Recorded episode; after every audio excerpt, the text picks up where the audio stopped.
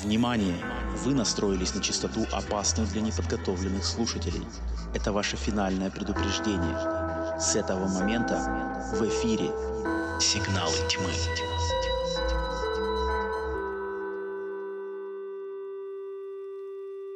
Если вам не страшно и вы все еще на нашей волне, то добро пожаловать на подкаст «Сигналы тьмы». Меня зовут Роман. Меня зовут Алена. И каждую неделю мы собираемся здесь, чтобы обсудить громкие новинки, малоизвестные шедевры и проверенную временем классику нашего любимого жанра хоррор. Поэтому добро пожаловать, где бы вы к нам ни присоединялись, на всех аудиосервисах, либо на нашем канале на YouTube. Это выпуск номер 137. Приветствую всех. Алена, приветствую тебя. Как ты? 137. Ой, что-то я не знаю. 137. Да, я добавил. 37, 37, выпуск 37. Не знаю. В моем плане вот тупо написано 137. Не знаю почему. Верните Нет. Рому. Верните мне мою э, память тех 100 выпусков, которые не помню, но которые существовали. А, как? Спасибо за помарочку, за, за помарочку, за исправочку, исправочку помарочки. Ален, как твоя неделя? Как, как, как живется в, в, в городе Воронеже в нынешнее время? Нормально. Живет. Нормально? С приключениями? Без приключений. Точно, точно, мне кажется, ты лукавишь немного. А, а у меня зато, у меня, вот э, мы по традиции рассказываем, что мы интересное посмотрели, угу. страшное, ужасное за неделю. Слушай, я сегодня расскажу небольшую историю, потому что со мной случился real life horror. О, класс. Что ну, не, класс, не класс, но, в общем, смотри. А, и слушатели, зрители, буду сейчас вам рассказывать. А, короче, я на этой неделе, на этой неделе, да, на этой неделе, в начале этой недели, по работе, а, у меня есть одна, так как я по основной своей занятости переводчик, у меня есть одна, так сказать, подработка на непостоянной основе. Короче, быть переводчиком по, по вызову, получается, для местных а, больниц. Домохозяек. Для... Не, нет, для... Тоже нормально, но об этом в другое время расскажем. Эм, нет, короче, э, есть э, пара госпиталей, которым время от времени требуются переводчики. У них есть как бы, ну не то чтобы штата, как есть э, вот несколько людей, с которыми они сотрудничают. Я в числе этих людей. Соответственно, меня время от времени там может, пару раз в неделю, может, чуть чаще, чуть реже, либо звонят, либо вызывают быть переводчиком либо с английского на русский, либо с английского на китайский, короче, в зависимости от того, какому пациенту требуется помощь.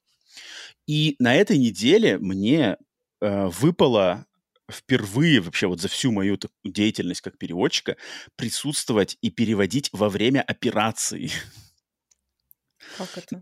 ну, то есть меня, а, то есть у мужчины э, скольки-то там 70 с лишним лет э, была операция но операция не, не супер серьезная, то есть не то, что там вскрыли все подряд, все такое, она была у него как бы без общего наркоза, местный наркоз э, на лице, но и, и, как бы врачам требовалось постоянно с ним общаться, он по-английски говорит очень плохо, им понадобился переводчик. И вот я там был. И меня, как бы по его просьбе и по желанию врачей, меня спросили, ты можешь присутствовать с нами во время операции? То есть не то, чтобы там стоять рядом, короче, mm-hmm. над плечом, но просто сиди в кабинете. И если он будет что-то говорить или мы будем что-то спрашивать, ты как будешь переводить? Я говорю, окей. И поэтому я, я, ну, я, у меня не было такого никогда в жизни. То есть я никогда не присутствовал на каких-то вот э, таких вещах. И тут, значит, операция была на лице, там удаление какой-то у него штуки, а, типа опухоли на лице. И я присутствовал сначала, значит, когда все это они удаляли. Когда они это удаляли, было, в принципе, ну, они какими-то лазерами, там, типа, все как бы нормально. Потом там что-то пообщались, поспрашивали вопросы, а потом пришло время все это дело зашивать им. Uh-huh. И вот тут началось самое интересное, потому что я сижу, значит, такой в комнате на стульчике, и там доктор и две медсестры. Но как бы доктор, врач и вторая, одна медсестра, они как бы вместе, вот у них пара, дуэт такой, они прямо вместе работают. А, вторая медсестра стоит рядом, типа, мало ли что-то понадобится, всегда рядом готова, но она ничего не делает. И там mm-hmm. подразумевается так, что доктор, она постоянно медсестре как бы дает наставление, типа, вот сделай то, сделай то, помоги, и сама там что-то зашивает. И я даже не знал, на самом деле, что им надо было вот короче, они надрезают кожу в лучших традициях восставшего из ада, какими-то Мгм. пинцетиками ее, короче, оттаскивают, Ё. поднимают, потом, значит, все это как-то вытягивают с- с- вместе. И я такой сижу, «Воу». и то есть я вижу прямо, ну вот я смотрел буквально на днях восставшего из ада, вот я купил точно так же вначале там цепями пинхед кого-то разрывает, здесь точно так же медсестра берет пинцетом, короче, кожу так и, и вторым А. так её и все это вместе, я такой, типа, ух, нифига, потом какой, знаешь, типа, ну, я смотрю, смотрю так из, из- со стороны, потом такой глаз опусти, э, э, взгляд опустил, думаю, хм, нормально. У меня одна, вторая, третья, как бы вторая медсестра такая спрашивает, «Э, Роман, вы там нормально все? Я говорю, не-не, ну, то есть я, мне было на самом деле нормально. Я просто был как бы в шоке, что это на самом деле так прям. Я как-то думал, что это все проще, а что без всяких каких-то оттягиваний, притягиваний, короче, зацепочек, там, каких-то пинцетиков. Она такая говорит, и она, короче, медсестра говорит, да, вот мы как поэтому тебе как раз-таки стул и дали, потому что у нас люди, Мгм. которые вот так, как ты, присутствуют, а, неоднократно люди падают в обморок или становится им просто плохо, поэтому там как бы сиди, но если все, как бы если хочешь выйти, выходи, если что, говори. Не, я говорю, я все нормально, я просто как бы я, в, как сказать, в восторге, ну не то, что в восторге, а как я просто... а, В восторге от этого ну, мяса, не, которое не, не, не, не, не, я как бы, я мой посыл был, что я в восторге от их работы, то есть они как бы настолько профессионально и круто работают, вот эта М. пара, пара врач и медсестра, они прямо, знаешь, вот как у них симбиоз, типа, зажми тут, подними это, ага, здесь, подожди, подержи, вот это зацепи здесь, у них прямо чук-чук-чук, очень круто со стороны смотреть. И она, и вторая эта медсестра мне говорит, типа, чаще всего э, падают в обморок как раз-таки самые, типа, мачо, мачо-мужики, которые Мгм, самые такие, типа, альфа-самцы, они чаще всех как раз-таки в обморок и сразу же и падают. От любой, короче, кровь там какая-нибудь это, э, ваточка, ваточка с кровью вышла, они уже все как бы, я пойду, покурю, там что-нибудь такое. И они, короче, э, стебутся, но вот у меня был впервые такой, и, и я параллельно все еще, ну, то есть мне надо было переводить, то есть они его спрашивают, там, больно? Нет. Чувствуете? Нет. Там, сейчас мы у вас кожу поднимем здесь. Я такой... Ужас. И это был поэтому такой true life horror. Ну, все закончилось, все хорошо, никаких там не было ничего взрывов, но... Я не знаю, у тебя в жизни такое что-нибудь было? Тебе приходилось встречаться вот с таким график? Потому что это, да, это вот вроде казалось бы, что мы все смотрим там хорроры и все такое, но когда сталкиваешься в реальности с этим, совершенно по-другому все это воспринимается, как бы Конечно. ничего нет, но зато, знаешь, как бы, ты понимаешь, что люди такие, как вот врачи, они как бы с нами полностью на 180 градусов по-другому. То есть для них реальное кровище и реальные вот эти штуки, это для них норма, и они, наоборот, могут шутить как бы в это время, знаешь, Мгм. полностью относиться, но они вполне могут, знаешь, полностью не переносить на дух хоррор-фильмы. А мы как бы наоборот. Для нас хоррор-фильмы и все эти пластмассовые мозги нормально, но в реальности мы как бы... Это, это такое- я сидел, ты сидел, когда Да, это шло, это такой, раз- ну как бы я раз- раздумал, блин, интересно, да, как бы что у кого к чему как бы вот эта притупленность существует. Поэтому вот с вами, с тобой и со всеми слушателями хотел по- поделиться такой историей. Мне кажется, может, кому-то будет интересно. Если у вас тоже есть какой-нибудь такой опыт, пишите, потому что я думаю, мало ли кто-то, может, где-то работает, кто-то, может, как-то сталкивался. Это не самый, наверное, приятный, но мне лично было интересно поприсутствовать. И я понял, что, наверное, у меня есть как бы какая-то... Ну, то есть я в обморок не упал. Я круче Мгм. альфа-самцов. Поэтому Вот. А, Ален, что у тебя? Скажи, может, что смотрел? Что-то интересное есть, прям поделиться? Ты скажи, ты посмотрел фильм Эдди Алказара? Это что такое? Ты ходил на... А, блин, о, кстати, вторая байка, вторая байка с, этой- с этим, я тебе не рассказывал, кстати, ее точно. Я же должен был идти на фильм э, Divinity. м, Мгм. Эдди Алказара, черно-белый, там, э, сумасшедший какой-то артхаус. Я приехал на этот фильм, я был единственным человеком, который купил билет на этот фильм, и приколи, я сажусь смотреть этот фильм, и у них э, в проекторе поломка, часть, как бы половина экрана синяя вся. О, ничего себе. И я пошел, сказал им, говорю, слушайте, у вас типа фильм, а он показывается только в одном зале, и все, и это единственный сеанс в этот день. И я говорю, у вас проектор, типа, ну, сломан что-то с ним. И они, и они, короче, все это выключили, потом пришли и сказали, типа, «С- сорян, мы не можем, типа, в другой день придите. А у меня в другой день пока все еще времени не было, и я боюсь, что, наверное, он уже даже, может быть, уже и не показывается в кинотеатре, мне кажется, он там 3-4 дня, и все. Я постараюсь, конечно, посмотреть, но вот такая вот хрень. Фильм начался, и да, половина экрана синяя, как бы, и там... Это Я сначала обидно. подумал, я сначала подумал, что это какая-то задумка такая, Думаю, о, так сейчас эксперимент, тут слева черно-белое, справа все какая-то синева. На а самом деле такой, да ну- поломка оказалась. А потом я такой сижу, знаешь, типа, да ну, не, не может такого быть. Я залез в интернет, ну, как бы ничего такого нет. Я уверен, что если бы что-то такое было, что ну, кто-то uh-huh. в интернете точно бы написал. Совершенно ничего нету. Потом я пошел к ним, говорю, слушайте, это все нормально? Они говорят, о, не-не-не, это ненормально, сейчас мы все выключим, починим. Я посидел там минут 10, подождал, он приходит, говорит, нет, сорян, типа, сегодня уже кино не будет. Но спасибо, что нам сообщил, мы все это обязательно починим. Я такой, блин. Блин. Ну, ладно. там, ну, ну, зато дали мне этот, 10 э, баксов 10 баксов короче, На мороженку, чтобы ты не расстроился. Да-да-да, чтобы я не пошел там твит, твиттерить, знаешь, страшные эти и побои, короче, не устраивали. Но на фильме, я так понимаю, я подозреваю, что если они об этом не знали, то у них на этот фильм вообще, наверное, никто не приходил. если я первый. Это... Видимо, да. Это, наверное, какой-то второй или третий день был уже в прокате. я не знаю, что они показывали предыдущие дни. Так что да, Divinity я не посмотрел. Если вот удастся, может быть, завтра посмотреть, послезавтра, если он еще идет, то, конечно, расскажу. Ты меня Такая... заинтриговала этим режиссером, я захотела с ним познакомиться и посмотрела его У, фильм блин, слушай, «Высшая форма». Давай. Пар... Э, короткометражный или полнометражный? Полнометражный. Так. Угу. Вот. А, это очень странный фильм. Кислотный трип? В духе... Да. Угу. В духе... Потом... По, по ту сторону черной радуги. Вот что-то такое, короче. А в чем замут? Какой-то э, мир, не знаю, будущего, наверное. И в этом мире э, существует подросток, которого зовут Гаррет. Его мать приводит в какую-то... Я не знаю, что это, честно. Я плохо поняла этот фильм. Его надо не понимать, его надо чувствовать. Да, определенно. Желательно при помощи разных препаратов, законных и не только. Вот как будто бы да. Ну, потому что фильм Divinity, он прямо в трейлере говорит «кислотный трип». Черно-белый кислотный трип. Понятно. Это прям большими буквами в трейлере писали. Поэтому я сразу понял, м-м, окей. Угу.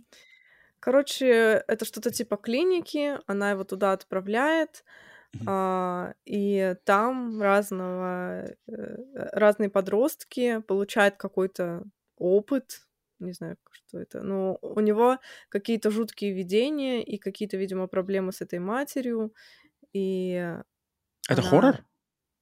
Это фан... фантастика. Угу, угу. Вот. И там, значит, они, типа, должны становиться совершенными людьми, что-то типа того. Uh-huh, и uh-huh. вот он там переживает все это, что там какие-то его э, соседки по комнатам э, уже уходят в высшую форму, а он все не может он вживляет в себе какой-то имплант, но О. потом что-то начинается, какой-то бэт-трип. Короче, это очень странный фильм, но вот если там со Скарлетт Йоханссон, как назывался? Под кожей? Под кожей, да. Или по ту сторону черной радуги, вот что-то такое нравится, то высшую форму можно посмотреть. Ну, тебе понравился или нет?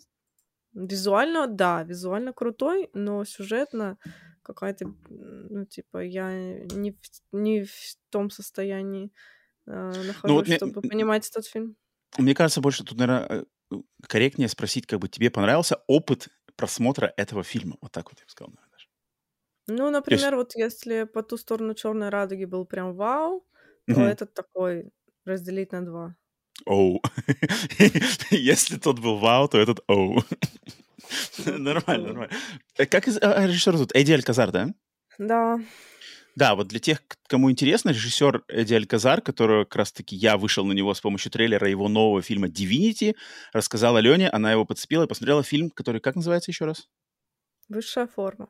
«Высшая форма». Поэтому тоже, угу. если кому-то интересно, гляньте. Блин, мне теперь захотелось посмотреть Divinity. Я уже и забыл даже, что я не посмотрел Divinity. Ты мне напомнила. Такой, типа, блин, что? точно, я же... У меня просто столько всего всякого вокруг меня в последние несколько дней ворочается. Я уже и забыл, что у меня даже был опыт не только э, разрывания кожи пинцетами, но еще и сломался проектор.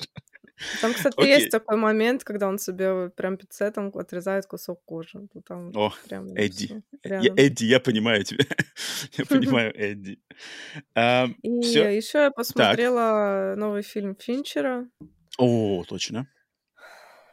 Осталось, а... по ходу дела, не в восторге. К сожалению. Как он по-русски? Убийца просто? Убийца. Убийца. The Killer. Угу. Короче, это фильм про наемного убийцу, который э, пытается выполнить свой заказ, но у него это не получается, действие происходит в Париже, все идет не по плану, и значит, теперь, э, чтобы спасти свою жизнь, он должен разобраться со своими заказчиками, короче, чтобы не умереть. А, это странное кино, похожее на а, мутировавших а, драйв и а, дом, который построил Джек. Вот все вот это mm-hmm. философствование мне очень напомнило дом, который построил Джек, mm-hmm. только в исполнении Фасбендера. Mm-hmm. А, а все, что как бы происходит дальше, вот это криминал, перестрелки, похоже на драйв. Но mm-hmm. оно в других тонах, но тоже стильно снято. Но не знаю, честно, можете меня там ненавидеть, вот эти все фанаты Финчера, вот эти все люди, которые считают, что они все знают про кино, но... Так, это кому-то лично может адресовано, нет? Да, может Но этот фильм реально занудный. Я его еле досмотрела. Ну, такая нудятина. Два часа, и вот это он ходит. Когда я целюсь, я думаю об этом. И тишина. И вот этот долгий кадр. И вот это... Господи, я не могу не любишь, вот это. Да? Ужасно. Ну, в дом, который построил Джек, mm это восхитительно, это просто высшая форма режиссуры, и там это супер гармонично выглядит. Вот эти все Подожди. рассуждения. Алён, наводящий вопрос. А если бы эти рассуждения были не о том, как я целюсь, я наемный убийца, я целюсь, а было, например, там, я маньяк из Паукипси, и когда я выхожу искать жертву, я думаю об этом то ты бы воспринял это по-другому, мне кажется. Не знаю. Мне почему-то кажется, что тут чисто э, избранная тематика не твоя, а форма тут э, вот именно от тематики зависит в твоем случае, мне кажется. Я не знаю, об этом не думала. Ну, короче, мне было скучно. Я а считаю, а экшена много или мало? Есть крутые фильмы. Намного более крутые фильмы.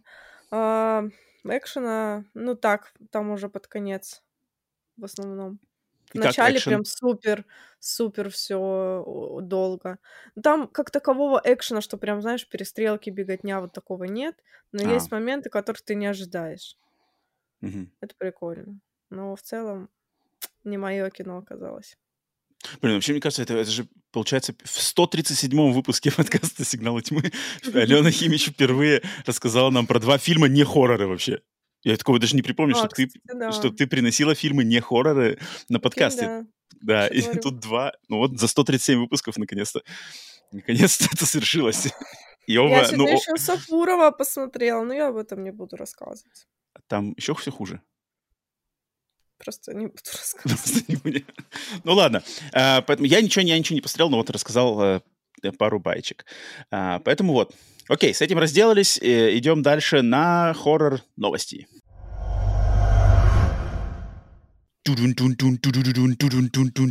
Horror news with Alena and Roman. Добро пожаловать на подкаст Horror News, подкаст внутри подкаста «Сигналы тьмы», где мы рассказываем про самые интересные три, святую троицу самых интересных трех новостей из хоррор-индустрии за прошедшую неделю. Итак, Алена, готова ты к трем монументальнейшим но не самым, как мы выяснили, интересным новостям. Всегда готова. Всегда готова. Итак, первая новость. Вот первая новость, я немножко, я посчитал, что она важная, потому что это очень популярная, мне кажется, бренд и серия, которая мне самому не очень понравилась, но как бы новости, мы, мы не делаем новости, мы их только излагаем, обсуждаем, поэтому стоит это упомянуть. Потому что представители сервиса Netflix сказали, что они сейчас начали активную работу над четвертым фильмом в серии Fear Street. По-русски, наверное, это называется mm-hmm. «Улица страха», да? Да.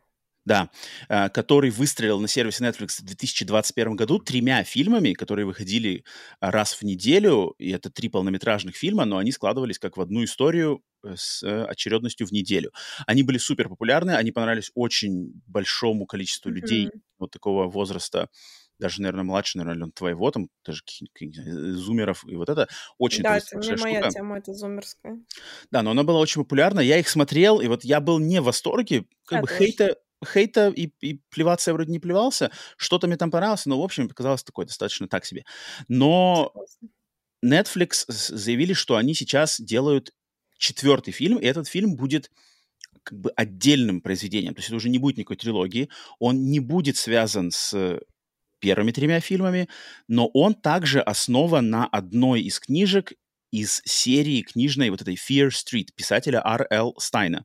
Потому что у него куча-куча книжек, mm-hmm. и представители Netflix сказали, что вот они одну какую-то книжку выбрали, и им настолько нравится история, вот эта самостоятельная история в этой одной книжке, что они решили, что следующим проектом под этим брендом будет отдельный самостоятельный фильм, который выйдет, скорее всего, где-то в конце следующего года, через год, через полтора. Ален, ноль эмоций по этому поводу, да? собрать надо, конечно. Ну, ну а что, сейчас все, все как бы... Что-то они долго, кстати, два года прошло уже, знаете ли. Что-то я не знаю я. Забастовка? Не, а, ну да, наверное. Да, может, и в этом дело, кстати. Не, ну в этом точно не дело знаю. в какой-то степени, но... Но долго, я... да. Обычно Netflix быстрее как-то все это ворочает. Я не жду. И нет я тоже не особо какой-то такое, что я прям побегу смотреть четвертый фильм.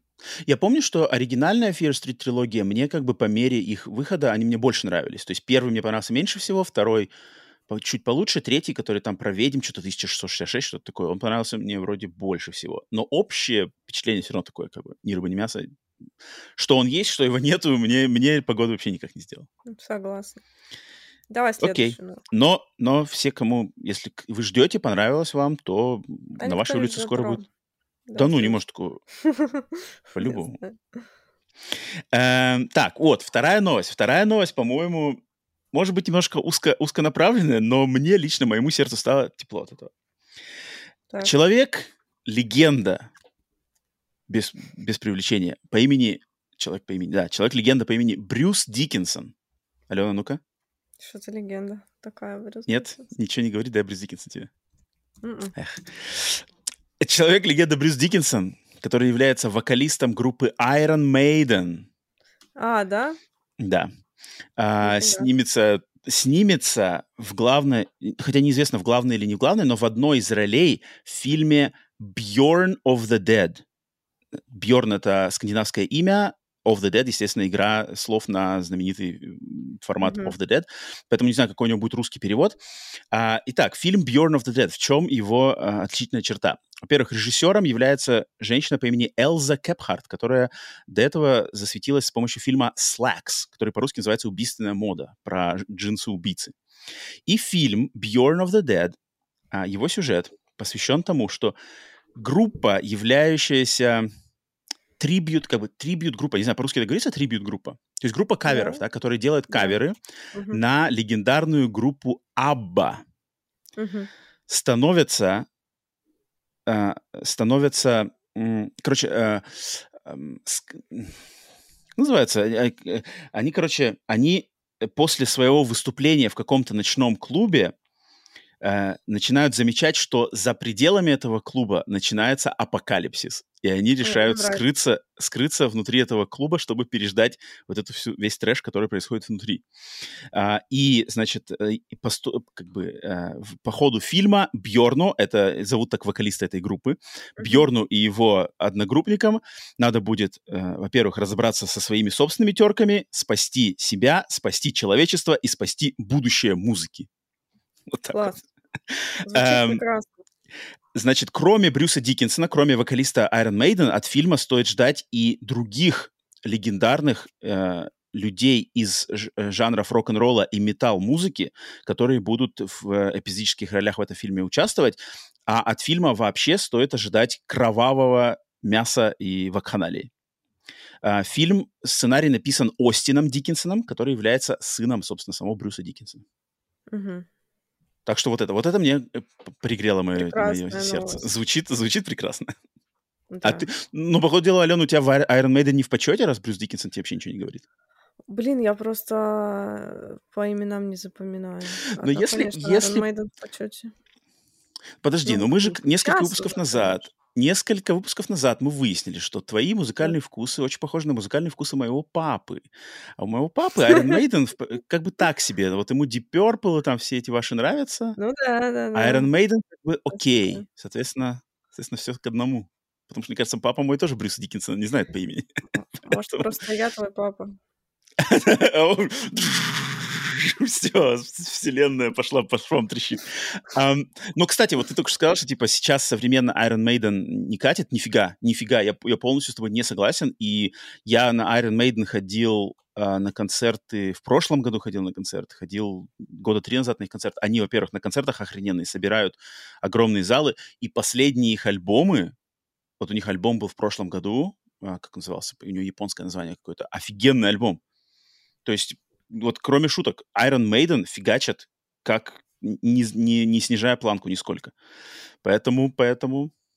Нет, нет, нет, я не к тому, что они сейчас э, их сейчас а, да, слушать. Мне? Нет. Я к тому, что просто это музыка, которая была со мной когда-то, но сейчас я такое не слушаю. А, сейчас у тебя на концерте я бы сразу... Нет, точно не за Смит. На концерте я бы побывала с большим удовольствием. Это, блин, вот Брюс Диккенсон, кстати, он вообще дядька, конечно, он же, он же какой-то там пилот, инженер. То есть он реально пилот Боингов, там, 767, летает чуть ли не коммерческие рейсы на какую-то авиакомпанию. Он там ну, что-то, короче, инженер, он там какие-то, что-то, что он только не делает. Я читал как-то его биографию в краткую, он, ну, то есть, мега талантливый человек. Так что, все ждем. Bjorn of the Dead. Класс. TX. И третий, третий, третий моментик, это связано с любимым мной, в частности, его первым сезоном, сериалом «Настоящий детектив». Особенно учитывая, uh-huh. что я сейчас нынче играю в Alan Wake 2 игру, которая очень прям похожа. А, поэтому новость это в тему, я ее и выделил. Человек по имени Ник Пиццалата, который является режиссером и сценаристом первого, в частности, сезона «Настоящего детектива», но вроде он и причастен ко второму и к третьему, и который тоже готовится. А, этот человек написал сценарий, являющийся детективным хоррором про оккультизм и он будет снимать его для студии Blumhouse. Буду смотреть. А Пиццалата сказал в интервью недавнем, что он, значит, э, заходил в гости просто на студию Blumhouse недавно пообщаться с людьми там работающими. И они что-то обсуждали, какие-то отвлеченные вещи, и ему, э, его один его друг, который работает на Blumhouse, сказал, слушай, Ник, если у тебя есть какая-нибудь хоррор-идея, то ты не стесняйся, говори нам. И Ник сразу сказал, слушай, у меня идея, на самом деле, уже 10 лет родилась, не mm-hmm. хочешь послушать? Он говорит, давай говори. Он говорит, я рассказал ему идею для своего фильма, он говорит, все, пиши сценарий, снимем. И вот так это все родилось. вот так это все работает. Поэтому, не знаю, ты смотрела, вот я не смотрел «Настоящий детектив» сезон третий. Я смотрел первый и второй, а третий я не смотрел. Я только первый смотрел. Только первый, да, смотрела? Потому что первый класс, великолепный. Второй, второй очень спорный. Окей, окей, говорят вроде. Но окей, да. А вот третий, говорят, он, он больше похож на первый, но я что-то вот все как бы, не, короче, не, не смотрел пока. Я Вроде тоже. уже четвертый, черт, четвертый угу. подходит. Поэтому есть что ждать. Ник, Ник, Фигач, Блумхаус, в принципе, я понимаю, что многие очень как-то относятся к этому бренду с недоверием, да, но это не значит, что они как бы не могут сделать что-то очень крутое. Поэтому да, так. они делают. На этом, да, да, да. На этом с новостями разобрались. Идем дальше. Ту-дун-тун-тун, Ну что ж, собственно, давайте переходить к нашей трепанации пациента нашего сегодняшнего выпуска, как уже все увидели по заголовку, по названию, да и, в принципе, по анонсу на прошлой неделе. Сегодня мы будем обсуждать, разбирать и смаковать фильм под названием, оригинальное название э, испанское, аргентинское, «Cuando acecha la maldad», перед всеми нашими, нашими представителями исп, испаноговорящей аудитории нашей, извиняюсь за ужасное произношение, uh, по-английски называется When Evil Lurks, по-русски он называется, официальный перевод uh, «Одержимые злом», но если переводить дословно, то я бы перевел это название uh, с испанского и английского, потому что они одинаковые, я бы перевел его как «Когда зло рядом». Мне кажется, это был бы хороший перевод. Э, соответствующее оригинальному названию. Итак, фильм вышел впер, впервые в прокат, в, в показ. На, впервые пока, первый показ этого фильма состоялся 13 сентября 2023 года на Международном кинофестивале в Торонто. И потом в течение сентября, октября и ноября он выходил в узком прокате, в широком прокате в разных странах мира. А, собрал очень неплохой количество отзывов, э, стал фаворитом зрителей. А, и сюжет его заключается вот в чем.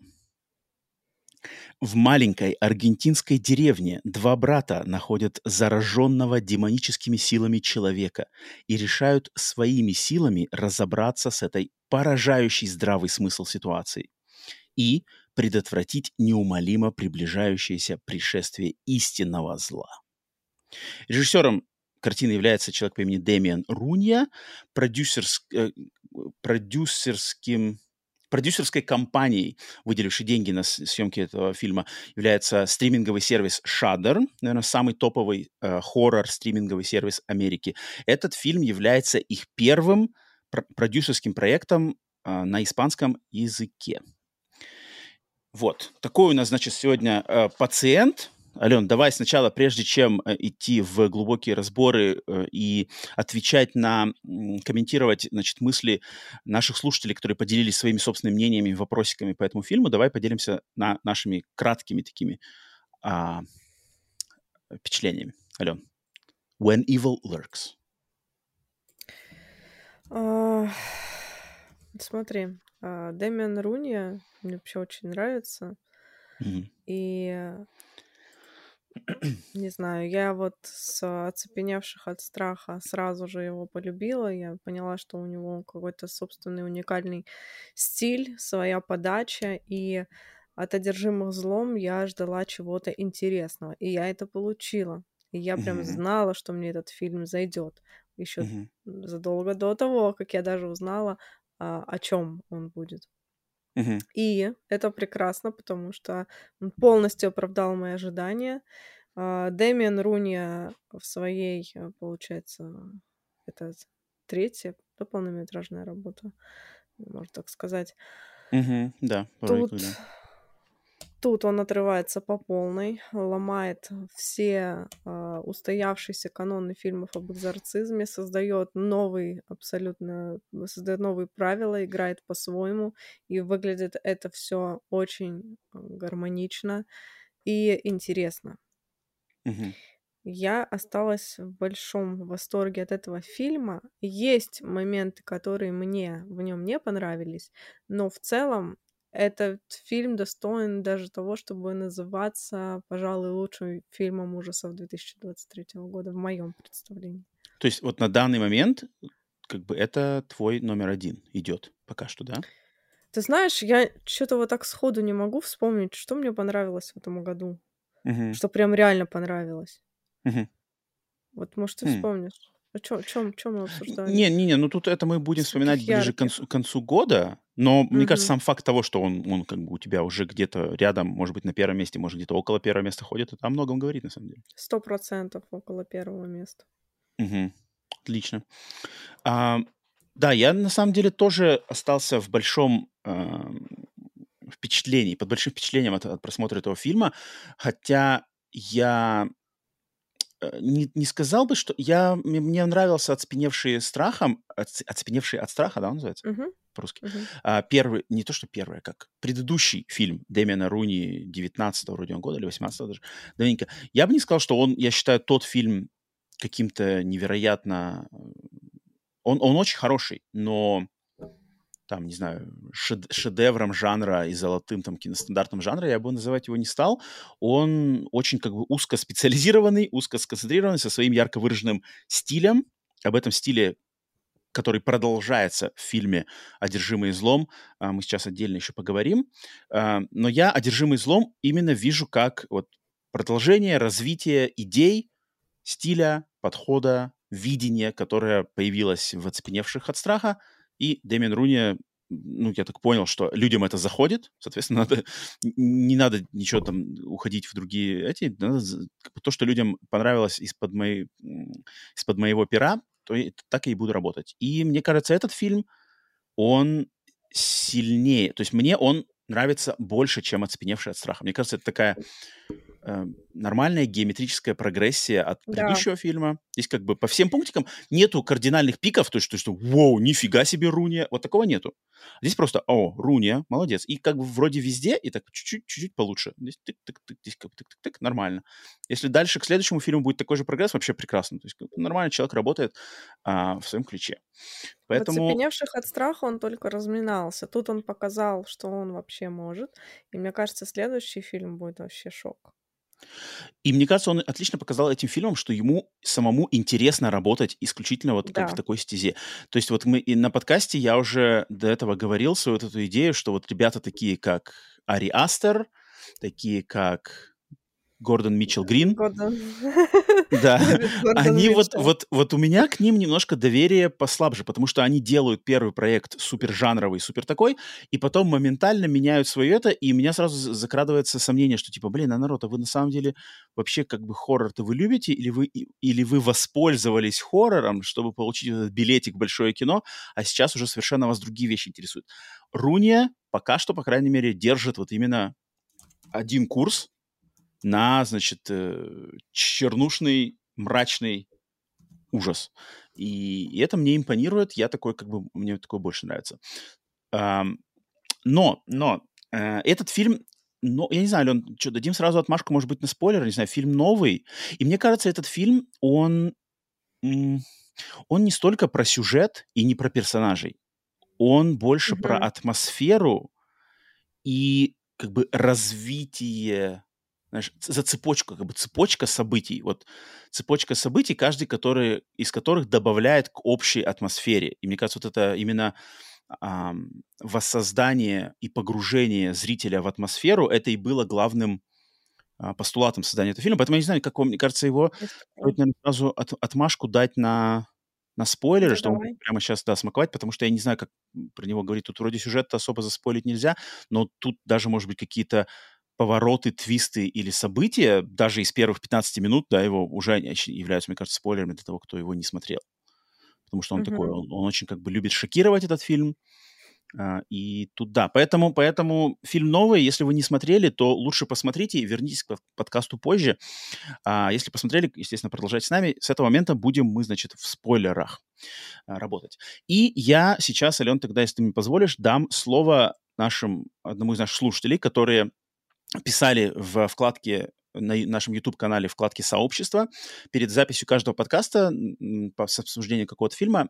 Там в этой вкладке мы делаем тему, где вы можете написать свои собственные мысли, и мы будем их, собственно, использовать во время а, обсуждения. И вот Андрей Иванов как раз-таки написал а, uh-huh. нам э, послание. Написал. Это великолепный образец жанра. Стилистически атмосфера близка к фильму Брайана Бертино «Пустошь тьмы и зла», да, а, есть. Угу. А бескомпромиссные сцены, э, а бескомпромиссные кровавые сцены отсылают к фильмам Лучио Фульчи. Хотелось бы разобраться в сюжете по косточкам, так как перемещение зла мне здесь несколько непонятно. Но, в общем, mm меня впечатлила динамика фильма. А, это приятно, что этот фильм чистой воды хоррор.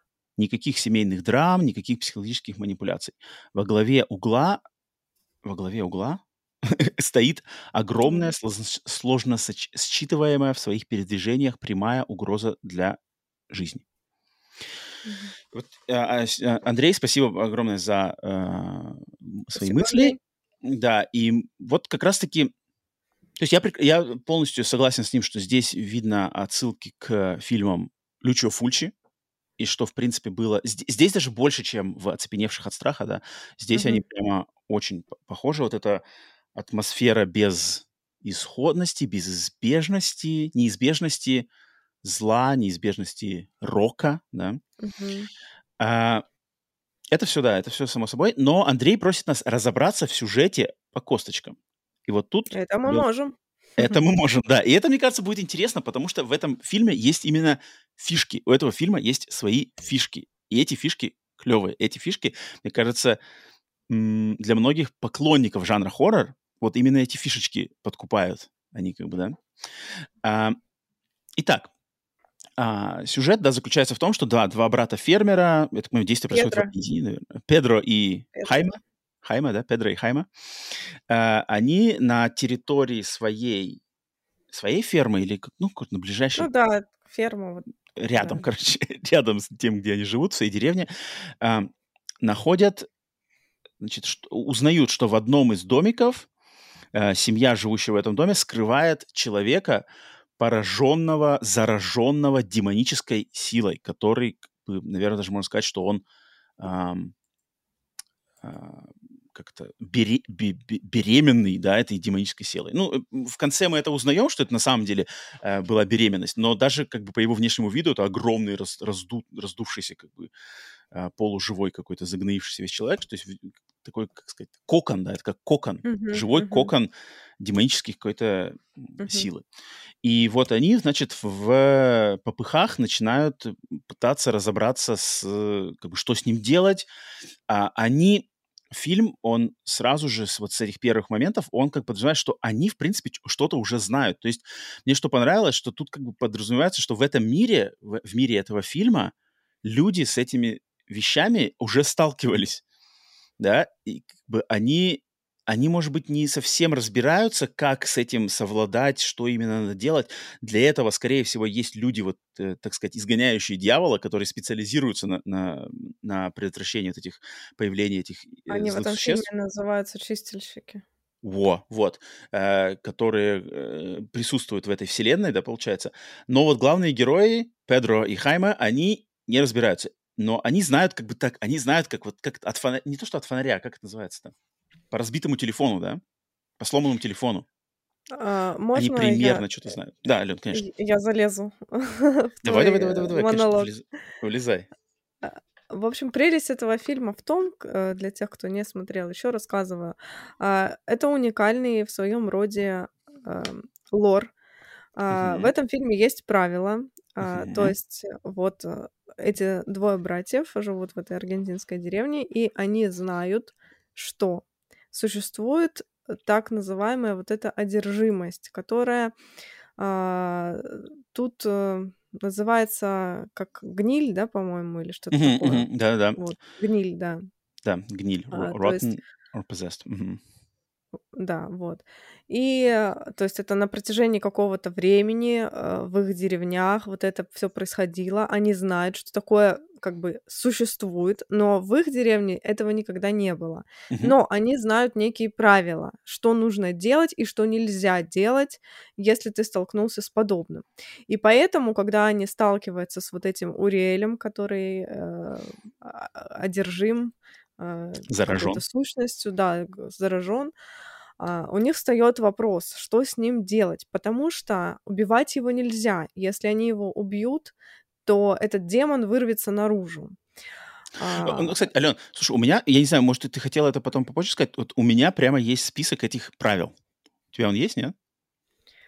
Я его, я, я помню так, в общих чертах. Давай, может, пройдемся по списку давай, правил. Потом... Давай, да, давай. потому что я прямо нашел официально этот список, их семь. Они так называются. Семь, да, семь. правил, как э, вести себя с гнилыми и пораженными.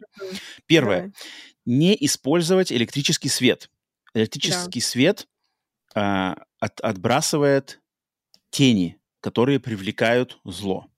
Первое вот правило. это мне очень понравилось. Ну, типа, вот можно вообще как-то до этого додуматься? Не использовать электрический свет, потому что тень именно от электрического света порождает вот эти вот странные сущности. Мне было не по себе, когда я смотрела этот фильм. У меня горит лампа, и я думаю, выключить, что ли, мать твою. У тебя две даже? У тебя две, с тебя с двух сторон уже. С одной стороны гнилой, с другой стороны пораженный. Когда смотрела, у меня лампа горит, и я такая, твою мать, можешь мне выключить? Дальше, пожалуйста. Так, значит, да, электрический свет не использовать. Второе правило. Держаться вдали от животных. Да, потому что в этом мире не только люди, но и животные могут э, заразиться этой гнилью. Угу. И это эффектно, потому что животные, э, лично да. я всегда животных воспринимаю как э, более, что ли, чистых, да, они как бы более чистые по сравнению с людьми. Угу. Существа, они более как, близки к природе, и когда зло до них добирается, то они моментально становятся непредсказуемыми. То есть ты не понимаешь, mm-hmm. животное, что оно, как себя оно будет вести. Э, козел, да, козел смотрит, просто смотрит. Козел, Вроде он ничего плохого-то не делает, да. Козел жесть, он ничего плохого не делает, он ни на кого не бросается, никого не бодает, никого там копытами не бьет. Но ты понимаешь, зло, вот сидит зло. Mm-hmm. жутко, очень жутко. С собакой очень то же самое. Эм, третье правило. Не не навреди, то есть не навреди физической, не причини физического вреда вот этому зараженному. Да, все верно. Да, то есть это как раз-таки относится, соотносится с тем, что нельзя в них стрелять, да, нельзя да, их рубить, там, нельзя. дубасить, да. Потому что иначе получается, что душа вот этого э, человека, чье тело заражено, она, ну, от нее ничего не останется. Да, и она как бы, и она уже не может сдерживать вот это зло, и оно вырывается Да. на, на, наружу. Мгм. Тоже классно, по-моему, очень клево. Шикарная идея, да. Так, четвертое правило. Э, не бери ничего, что принадлежит им, потому что они привязаны к, э- к этому объекту Мгм. или человеку, наверное, да? Мгм. Как это в фильме? Ты помнишь, как это в фильме как-то выражается? Не бери ничего, что а, а, чем они владеют. М, Ну, я помню, что они его, когда переносили, они мгм, потом вот эту одежду всю, по-моему, то ли сжигали, то ли что-то такое, что вот она соприкасалась с ним. мгм, Что-то мгм. как-то они от нее избавились, я не помню как. И он от своей тоже одежды, ну там, ну, там типа, что она была в крови, а он- они там тоже все, короче, сжигали одежду. Окей, мгм. да, ну давай дальше. Так, пятое. Никогда не произноси имя дьявола. Это вызывает вот эти темные силы, призывает. Ну, там имелось в виду, что поименно их не называть. То есть, типа, Уриэль, и как бы не называя его больше Уриэлем. Нет, его так зовут, я так поняла, нет? Да, я так понял то, что зовут как человека, человека, который зародился. человека, да. да. А имеется в виду того, кто как бы поработил его тело, вот его имя нельзя называть. А, а в фильме произносилось это, я вот не помню. Да-да-да, там вот как, как раз эти все правила читались, когда они уже уезжали из этой деревни, и там бабка сидела и начала, и как давай произносить все эти имена. Она говорит, ты же а, сказала, а, точно, точно, точно, точно, точно, точно, точно, точно, точно, в машине, да-да-да, все вспомнил. Да-да-да. Так, шестое правило. Никогда не используй оружие, огнестрельное оружие. Ты ну, сам умрешь. Хорошо, ты не используй огнестрельное оружие, сам умрешь. Хорошо, так ладно, все, вопросов нет. А, и седьмое правило. Не бойся смерти. Если ты боишься дыры, то она у тебя под ногами и окажется. Интересно. Я этого не помню в фильме. Еще раз. Не бойся смерти. Если ты боишься дыры, то она у тебя под ногами и окажется. Ну, имеется в виду, что ну, да. если, да, ты боишься чего-то, ты это притянешь в свою жизнь. Да-да-да, это как ты сам себе накаркаешь, короче. Типа, будь это, и оно тебя стороной обойдет. Э, это, мне кажется, даже... мне кажется, в этом даже есть какой-то больше даже житейский какой-то даже общий смысл, что-то что в этом да. есть. Потому что по-любому, что ты там какой-нибудь на себя порчу, на... много негативишь, оно, и негатив ты притянешь. А если mm-hmm. будешь как бы к нему относиться, а, ну, без разницы, и, скорее всего, ты оградишь как раз-таки себя от этого. Нормально, да. А, Ален, да, эти правила, вот я их огласил. А, mm-hmm. Продолжаю тебе там э, свою мысль, до этого ты вела, я тебе вторгся. Да, вспомнить, куда я вела. Нет, ну в плане, мы, мы сошлись на том, что как бы вселенная этого фильма, она вот руководствуется этими правилами. Да, да. Лор, да. да. И... Вот, угу. в отличие от э, американских э, фильмов об экзорцизме, где тоже есть, конечно же, свои правила, которые веками формировались, там еще начиная с какого-нибудь э, условного Омана и так далее. А, но за столько лет это все надоело. И вот даже сейчас вышел вот этот а, верующий, да, Мгм. опять одно и то же же. Ну, это же, я еще, правда, не посмотрела, но я знаю, о чем я говорю. Это же опять э, 73-й год. Ну, серьезно, одно и то же, одно и то же. А, меняются лица, не меняются правила. Поэтому а, все эти фильмы об экзорцизме уже так надоели, они демонстрируют абсолютно одно и то же. И ничего из них не вычленишь интересного. И тут внезапно аргентинский режиссер переигрывает все эти дела, показывает какие-то свои новые э, правила. Никто больше не бегает по потолкам, не ругается на латыни, э, там не боится креста и всего прочего. Все э, просто. Это как вирус, как болезнь. Вот обычная человеческая болезнь, типа гриппа, передается фиг пойми как, но угу. ты можешь заразиться и реально заболеть этим. Угу, угу. Жуть. Это жуть. Мне нравится, как это сделано. И а, потом, как это все. Давай про героев поговорим. Вот я, про героев. я, я хотел немножко добавить к твоим словам по поводу вот разницы между западным подходом к вот этим а, possession, possession movies, фильмах mm-hmm. о людях, захваченных дьяволом. То, что на, в частности, в американском-то э, кино это все идет из постулатов э, католической церкви. Да, да, да, да, да. Конечно. Да, и поэтому эти постулаты, они как бы, они, да, ты как-то правильно совершенно сказал, что они веками в, как бы этот лор, церковный лор, около церковный mm-hmm. лор, он веками существует, из него все берут идеи, но этот м- колодец этих идей, он не бесконечен, и поэтому начинают идеи заново уже, заново как бы пере, переиспользовать и все такое. Но почему люди в Голливуде и, во-первых, почему эти фильмы э, всегда приносят прибыль или, ну, по большей части, да, часто приносят прибыль, потому что э, католиков в частности, в Америке и просто в западном мире очень много. А, на всех это работает, то есть церковь, Бог, там, религия — это как бы очень важная часть, поэтому оно все время работает. И они это как бы, это такой простой способ придумать, что там есть дьявол, есть там священники, крест и все такое. А мне кажется, Руния, он что в предыдущем фильме, и тем более в этом фильме, он подошел к созданию своей вселенной больше не вот от э, религиозно-церковной как подхода, используя э, символику и традиции церкви, а именно от какого-то гиковского подхода, знаешь, что, типа, давайте придумаем mm-hmm. какие-то просто гиковские правила, типа, не свети в них электричеством, знаешь, там, не стреляй пистолетом, сам умрешь. Это как-то, мне кажется, более раз- развлекательное, что-то фановое такое, как бы оно не привязано никаким там трактатам церковным, каким-нибудь mm-hmm. вот этим догмам, знаешь, которые вроде там... Э, это. И это сразу же кажется, в частности, людей таких, как мы, потому что я все же считаю это, это кино нишевым. Это вот именно для любителей хоррора. Это точно не массовое кино. Сто процентов. Да. да. Но вот такие люди, как мы, мы как бы кайфуем от этого. Блин, прикольно придумал семь правил там. Как бы клево, клево. В этом что-то интересное, искорка, искорка креатива такого немножечко, может быть, бунтарского, знаешь, что типа, а я пойду наперекор. Я не пойду по всем, я придумаю свои правила.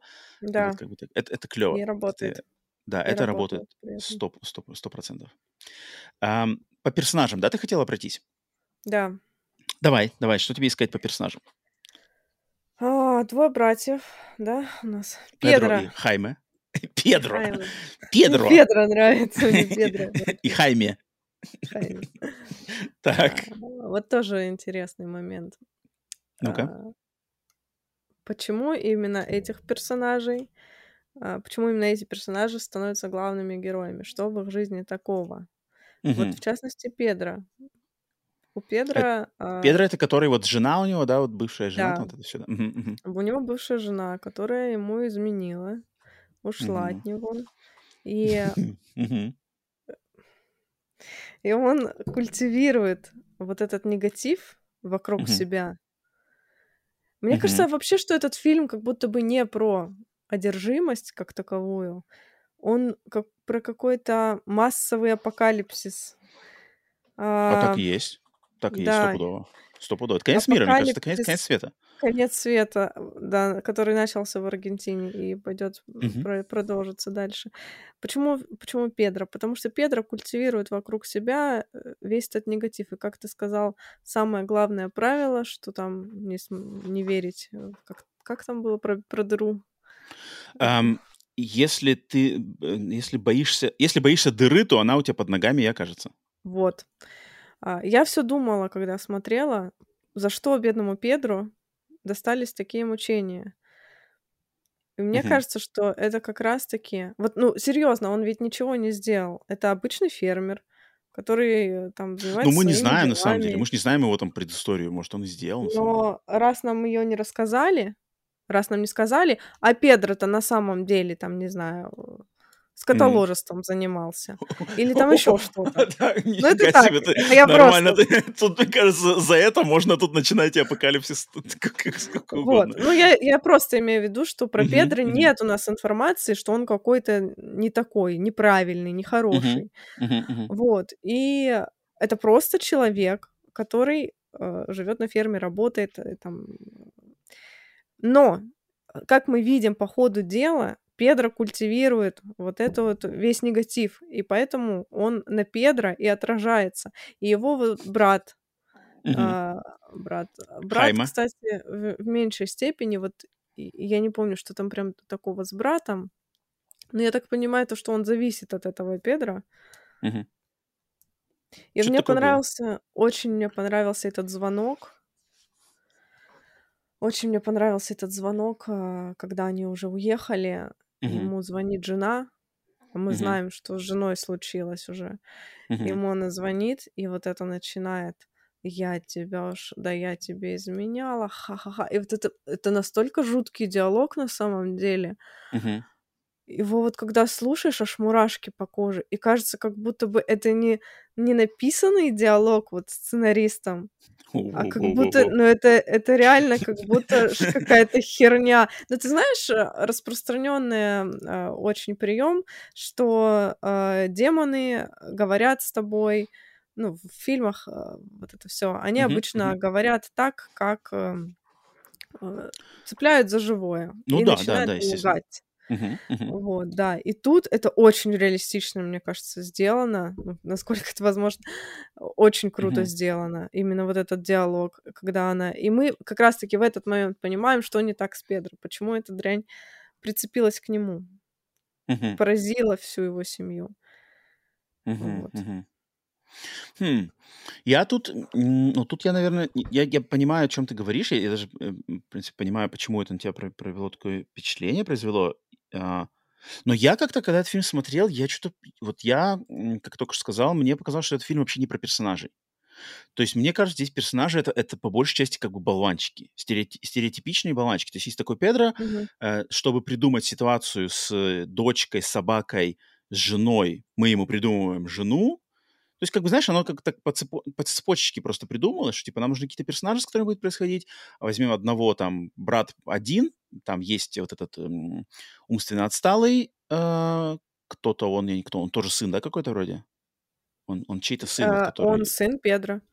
Он сын Педро. Вот есть такой, как бы с ним можно что-то обыграть. А у Педро была бывшая жена, которая изменила. С ней обыграем демонов, знаешь. Так, Вот там этот есть дочка. сын, это же, получается, сын от нее, и она поэтому ушла, что, типа, ну, как демон говорит, что от тебя, Мгм, типа, мгм. рождаются уроды. Ну, это же насколько больно этот... Ну, это Это больно, это больно. трэш. Но я Вот это, я вини это как бы из этого слышу просто, вот именно просто заигрывание демона. То есть я не вижу в этом, а, знаешь, она, раскрытие персонажа Педро. Ну как же? Ну, это же очевидно.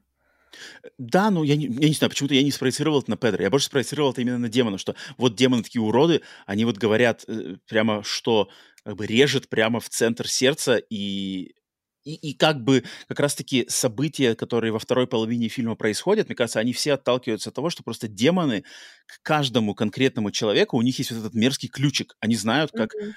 каждому человеку подобрать ключик, и чтобы этот человек, э, у него отключился здравый разум, перестал функционировать, и все, наше все общество, мир, э, человечество начало разваливаться. И демонам это в кайф. Демоны как бы от этого кайфуют, что ага, вот эти жалкие людишки, мы вас как, как э, семечки щелкаем тут просто одной фразой. Мы вас одной фразой сводим с ума. Как бы, да, мы можем вас разорвать в клочья, но это не так интересно. А лучше сказать одно предложение, и ты сам пойдешь себя там ра- разрубишь на части. Вот я как-то вот это вот так вот трактую, с, с этого ракурса э, весь этот фильм. Ну, прикольно, что тебе, как бы у тебя, у тебя ты, ты смогла, видишь, с, с, с Педро даже тут с, переживать. Интересно, интересно, интересно. Хм. Бедный А, Педро. а другие персонажи какие-нибудь тебя э, э, здесь впечатлили? То есть, если да, два брата, потом у нас есть жена, муж и там какие-то дети вот эти, женщина-чистильщик, как ее зовут? Да. Ми, ми, ми, Митра вроде как так ее зовут. Женщину, к сожалению, не помню. А, это же имя не помню. Но да, женщина, типа вот их местный экзорцист, которая, по-моему, здесь вот, ну, как бы она интересная. То есть она вот эти все правила им рассказывает, она, она шарит, она шарит за демонов, и такие персонажи в подобных фильмах всегда меня лично привлекают, чтобы посмотреть, о, так, ну-ка, ну-ка, что он там расскажет, как, как, как бы, как она справится. То есть понятно, что Педро и его вся эта семейка, они как бы все их там шатает, как бы штормит из лева направо, не знает, что делать, а женщина такая хладнокровная. И в предыдущем фильме, в «Оцепеневших стракам» же тоже такие же персонажи Да, были. Там же, тоже была. И, там и женщина, и, и э, два экзо- каких-то врача. экстрасенс и муж мужчина. Да, но и точно так же, как в том фильме, так и в этом фильме они все такие, типа, умные-умные, ничего не, мы не боимся, и все умерли. Причем все как бы умерли достаточно... Я бы не сказал, что они там большое сопротивление демонам вызвали, что там, что там. Это может говорить о том, что ну, вообще тщетно, тщетно пытаться даже, если даже самых прошаренных как бы отщелкивают, как нифиг делать, то вообще, наверное, никому ничего не светит. Да, вот, кстати, это вот интересный момент. И мне интересно, что ты об этом думаешь, потому что я знаю, что тебе важно, чтобы в конце а, туннеля всегда был свет. О, у меня есть что по этому сказать. Ух ты, хорошо. Ты меня знаешь, Элен, ты меня уже знаешь. Да, конечно. Ты Я что, батя? знаешь. Все, все, вопросов нет. Так. Вот. И Падре. этот фильм, этот фильм абсолютно беспросветный. Абсолютно. В нем ничего нету светлого. И, ну, для меня это было шоком. Я думала, что он как-то вырулит. Я думала, что он вырулит во что-то хотя бы более-менее нейтральное. Но Д- у Дэмиана прям кромешная тьма. И весь фильм, он на таких прям серьезных э, вайбах сделан. Там нет момента для смешка какого-нибудь. Э, я думала, кстати, что ну как-то он полегче. А он нет, он, он прям вот для него это как будто серьезная вот такая тема для разговора. Мгм, Я мгм. думаю, что это связано с политическим каким-то подтекстом. Почему он так себе, ты куда- Ты жестко? сегодня, ты сегодня как-то глубоко прямо копаешь, там у Педро там, значит, личные проблемы, все это тут разбирается. Фильм не о демонах, фильм не о том. Фильм о проблемах Педро. Руния снимает не про демонов, он политический, значит, у него стейтмент здесь. Нормально, Ну, нормально, мне нравится. У меня я- голова вообще не думала направлении. Мгм. Я Рунью прям чувствую. Мне кажется, я знаю, Ты его отец тоже. Я его... Руня, я. Мгм. Нет, мне кажется, что я просто, ну вот я как будто чувствую, что он хочет сказать мне, и как, как зрителю. И я думаю, что было бы это а, высказывание его на какую-то другую тему, фильм бы закончился более позитивно. Потому что вот оц- оцепеневший от страха, как-никак, более-менее нормально заканчивается. Хотя я плохо помню, но тем не менее, не было такого жуткого депрессника в конце, чтобы я выключила и такая, мне надо отходить от этого фильма еще неделю. Это ужасно, это очень тяжело. И я думаю, он поступил тут жестко, потому что а, тут есть политический подтекст. Сейчас объясню почему. Очень часто, когда режиссеров а, волнуют а, какие-то политические проблемы, мы получаем довольно жесткие фильмы, такие как сербский фильм, например.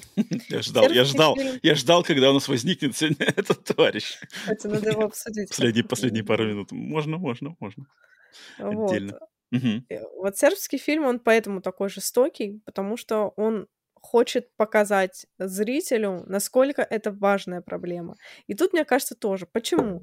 Потому что ам, двое вот этих братьев, да, а, они все, что происходит? Они живут в этой на ферме в Аргентине. Они пострадали от фермерской реформы 73 года. Знаешь, что такое там? Ну, давай, давай, давай. Они живут на этой ферме, в которой происходит, ну, просто ад. Просто ад на земле начал происходить, понимаете? Ад на земле. А, он говорит, молитвы не помогают. Церкви закрыты. У них Мгм. фильм вот в этой локации, где они проживают, церкви закрыты. Последние, кто мог как-то бороться с этими демонами, свалили нахрен оттуда. Потому что, ну, это, это уже невозможно. Все, никого не осталось. Осталось, остался Педро и этот, как его второй зовут? Хайме. Хаймы. Все. И они, простые два мужика, вынуждены что-то сделать. И они не могут сказать своему правительству, о том, что у нас тут гни, гни, гнилье вот это лежит, гниет, потому что тогда правительство отберет у них земли. Они чего боятся? Они боятся, что у них земли отберут. Ну, там что-то такое всё. говорили они в самом деле, да. И трэш, понимаешь, что они не могут сказать, э, попросить помощи у своего государства, потому что они боятся остаться ни с чем. А те только и ждут, когда какое-нибудь говно произойдет, чтобы у них отобрать. Последнее, понимаешь? Это трэш. И мне кажется, вот Руния хочет нам вот это именно сказать, что и поэтому все плохо заканчивается. Типа, вот смотрите, к чему это все может привести, насколько плохо это может закончиться. Ну, конечно, у него тут метафорично, да, все вот это про гнилье, про вот этих тысяч. Но смысл, посыл, мне кажется, у него был абсолютно вот такой вот. Хм. Э, я как бы я с такой с такой точки зрения даже даже вообще нисколько этот фильм не смотрел. Меня, видимо, просто подкупают эти все хихоньки-хахоньки, Ром, все. Только ну, правила, нет, нет, подожди, да, подожди. Там, вот, да, вот, вот, вот правила. То есть, когда всякие правила как появляются, я такой, типа, блин, э, мне кажется, э, это, опять же, э, мое видение, что если бы Руни хотел вот подать именно политический комментарий, здесь какой-то социополитический комментарий, то не было бы правил. Так правила не нужны тогда. Тогда как бы надо, типа, по-другому. А, но меня вот, меня, может быть, сбивают как раз-таки с толку. Меня сбивают с толку вот эти всякие правила, вот эти всякие Уриэль там сидит. Э, это как бы, это как-то, это больше фаново. Я вижу в этом фаново, там, не знаю, э, какой-то металл на, на титрах. Вот это все меня подталкивает то, что здесь просто фан. Здесь просто фан. Так же, как альбом группы Cannibal Corpse — это фан, вот точно так же э, фильмы Дэмиана Руньи — это просто fun, который... А тебе было смешно? Ну, типа, не, не, было нет. по фану посмотреть не, не, нет, фильм? Тут, э, этот fun, я имею под словом fun, я нисколько не подразумеваю смех и, знаешь, развлечение. Это как бы очень специфический fun. То есть это, это entertainment, то есть это как бы под, под словом fun я имею в виду, что entertainment, то, что, то, что тебя развлекает. Как бы то, что оно тебя развлекает э, смертями детей, э, гноящимся Уриэлем там, и топорами в голову, это уже другой вопрос, и это уже вопрос скорее к нам, как э, к аудитории, что мы от этого извлекаем э, удовольствие. Uh, да, Мне но... кажется, это нифига не развлечение. Ну вот Terrifier это развлечение, это вот тот самый А это другого, другого плана, это другого совершенно mm-hmm. плана. Тут нет ничего такого, тут все сделано очень серьезно в этом фильме. Хм. Все очень серьезно, и концовка очень мрачная. Ну вот сейчас ближе к концовке, я еще, мы вернемся к этому миру, потому что у меня есть на самом деле, эм, пока мы еще от, от, от персонажей совсем далеко не, от, не отошли, а, от э, Энтони Сметана, Энтони mm-hmm. Сметан, э, опять же, в вкладке сообщества написал такое сообщение. Э, фильм понравился, но вопрос к знатокам. Ален, нас называли знатоками. Внимание, знатоки. И мы такие... Стоим, э, рады служить на, пользу. спасибо, спасибо, Энтони, за э, приятные слова. А зачем делать персонажей настолько тупыми? По мне, это... По мне, это не очень хороший подход вывести зрителя на эмоции. Плюс проталкивание сюжета за счет тупых действий не играет фильму на руку.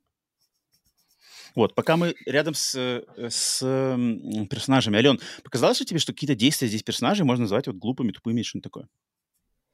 Вот э, я тебе рассказывала, я нашим слушателям не рассказывала, что я когда смотрела этот фильм, да, про собаку, там был вот этот, или рассказывала, был, значит, комментарий по поводу фильма э, одер... «Одержимый злом», uh-huh. на этом сайте, и просто чувак пишет, ну, Педро тупой. А, я думаю, почему Педро тупой? Ну, вот я там не заметила каких-то тупых поступков и тупого поведения героя. Мне кажется, он просто растерян в этой ситуации, ему сложно осознать, что, что ему делать и как ему действовать. Убить этого э, Уриэля нельзя. Они mm-hmm. его отнесли куда-то подальше, ничем хорошим это не закончилось. Что делать? Он растерян, ему страшно, у него дети гибнут. Я не понимаю. Э, я полностью согласен. Я это вижу даже немножечко, может быть, еще более обширно, что все верно. Здесь ситуация, как бы, она невообразимая. Нам, нам, mm-hmm. как зрителям, мы не можем представить себя в такой ситуации. Соответственно, мы не можем понять, как каждый конкретный человек может себя вести в такой ситуации. То есть э, разнообразие людей, оно невероятное, да? И кто-то кто-то, может быть, просто оцепенеет, вообще не сможет, обоссыться там, не mm-hmm. знаю, все-все-все, вообще ничего не сможет делать. Кого-то хватит инфаркт, кто-то окажется Рэмбо там, не знаю, и начнет сражаться, сразу же возьмет себя лидером. Кто-то поступит как Педро, сделает глупости, потому что здравый смысл, там, не знаю, здравомыслие, оно отключ, отключено, оно, оно не работает так, как работает в повседневной жизни. И поэтому надо просто воспринимать это как вот у нас есть персонаж Педро, и персонаж Педро в этой ситуации повел себя так. И это просто брать как факт. Mm-hmm. Um, со своей колокольни, когда ты сидишь с кофейком на, на диване и смотришь фильм, очень просто сидеть, о, Педро тупой. А попробуй Конечно. себя поставить в такую, э, в такую как бы ситуацию, и как бы ты себя повел? Повел бы ты себя хотя бы, там, не знаю, на долю бы смелее и умнее, чем Педро? А вот фиг знает, потому что такой ситуации из нас никто не был.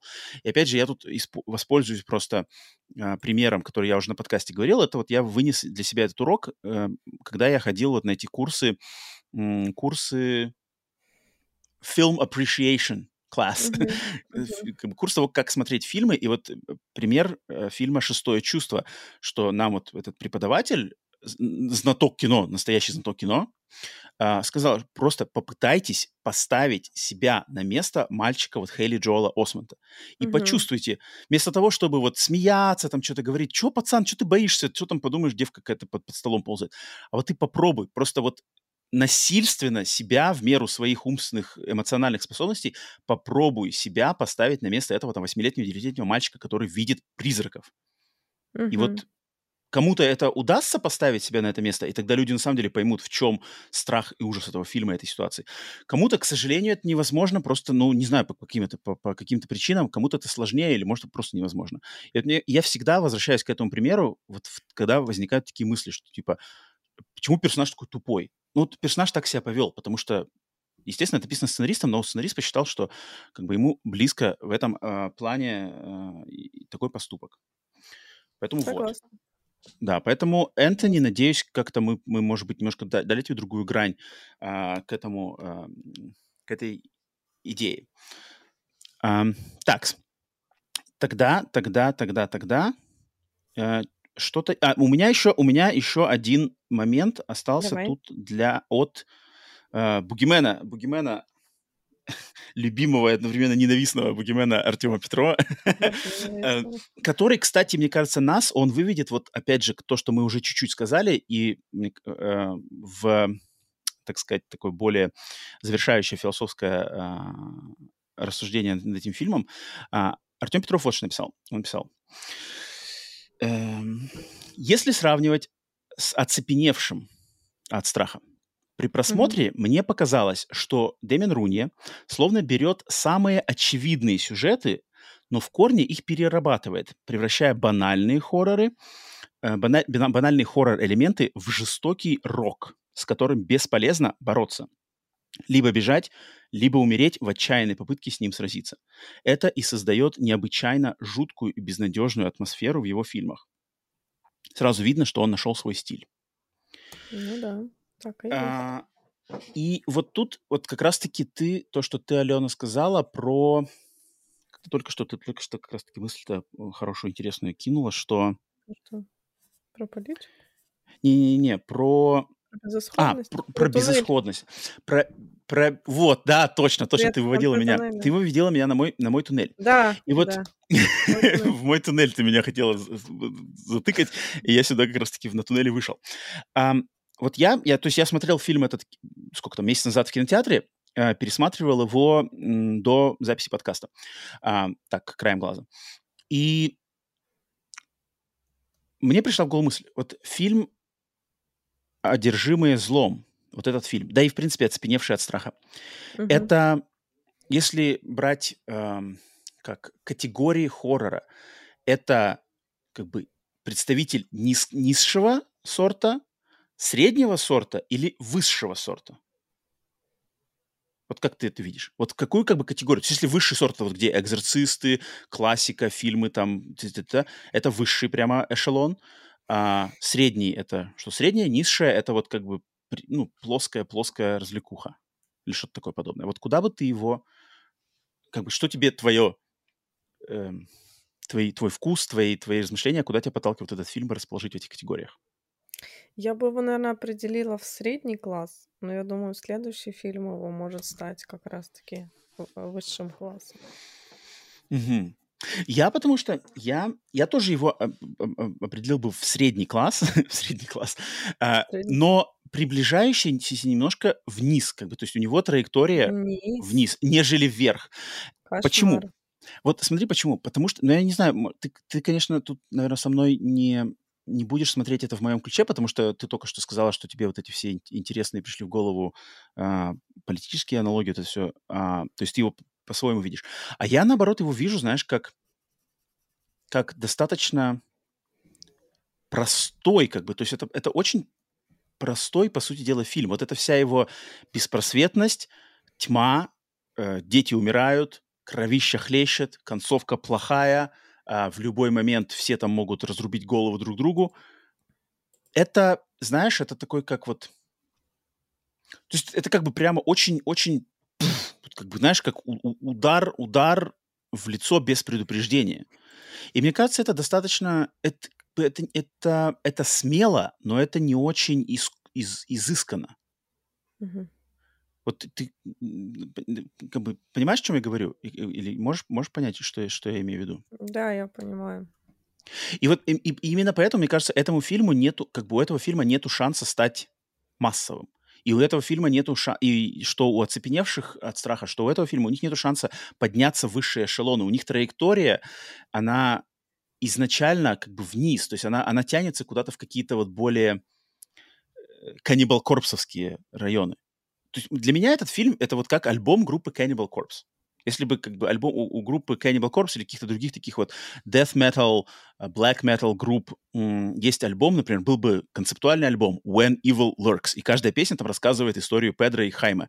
Знаешь, mm-hmm. первая песня там про, про, короче, про Уриэля, вторая песня про собаку, третья песня про то, мозги на стене, знаешь, что это все. Вот я вижу один в один, и как бы это раз, развлекуха, это имеет место быть, в, из этого можно получить удовольствие, интересные идеи, но но как бы что-то здесь куда-то вот тащит немножко вниз, как мне кажется. Алена, ты прокомментируй, пожалуйста, мои, мои высказывания. Я не знаю, что там у тебя вниз тащит. Типа, ну, нет, я не хейчу, я это, э, я это говорю не с нападкой на фильм, я просто пытаюсь как-то его место вообще вот в пантеоне угу. хоррор-жанра, как-то куда-то его присобачить. Потому что некоторые люди о нем говорят, что типа, все, это новое слово в жанре, это будущее за Дэмином Руни. Я же такой, не, нифига, мне кажется, это да. что-то не то. Если бы не вот эта угу. дурацкая середина, угу. даже не середина, ближе к концу, вот эта вся их беготня с каким-то вот этим непонятным прибором, которым там надо э, вот это вот что-то там угу, покрутить да-да-да, покрутить. Который, кстати, такой же был в «Оцепеневших от страха». И, и, и вообще, мне кажется, этот фильм мог бы быть легко сиквелом «Оцепеневших». То есть, если «Оцепеневшие» — это, mm-hmm. это событие просто в одном каком-то доме, доме, да. райончике, а здесь как бы просто то же самое, но типа вот оно распространяется. Кстати, почему нет? Эм, как бы я удив... mm. не то, что не удивился, можно было бы легко продолжить эту мысль. Угу. Ну вот если бы мне вот эта линия Ага. где они там что-то пытались, но все равно ничего хорошего не получилось из этого. Ага. Мне кажется, он бы был на уровне реинкарнации, например, той же. Ну, вот, что, вот типа, это... если бы было бы тоньше. Как да, бы, если было бы было тоньше. тоньше да. да. Ну, вот этот дурацкий вот в лоб экзорцизм. Угу, угу, угу, угу. А вот если бы он как-то... Вот начинал же все прям класс. Да вот угу. до, до момента, когда они уехали из этой фермы, просто конфетка была. Мгм. Потом вот они уехали, и понеслась какая-то муть. И потом и Мгм. концовка опять класс. Мгм. Мгм. Вот просто вот, вот это вот надо.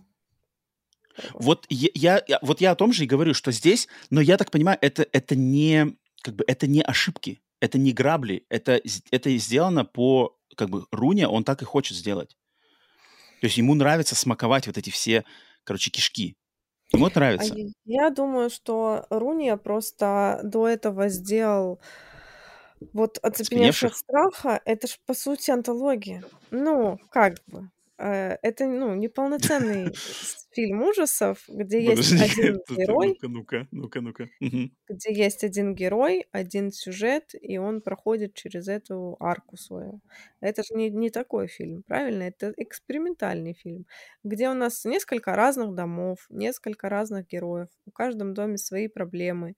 И, и да, это все объединено общей темой вот этого зла, но у нас нет э, классической цепочки повествования, сценарной. И вот «Одержимый злом» — это первый фильм для Руни, вот такой полноценный, ну как, э, полноценный художественный... Повествовательный, да? Да-да-да, продукт, Э, где хм. нужно было написать полноценный сценарий, а не кусочками про одну историю, про вторую, а потом типа параллельный монтаж сделать. Это легче. Uh-huh. Uh-huh. А вот uh-huh. такую историю собрать, вот полноценную, полноценность э, написать э, сценарий, это намного сложнее.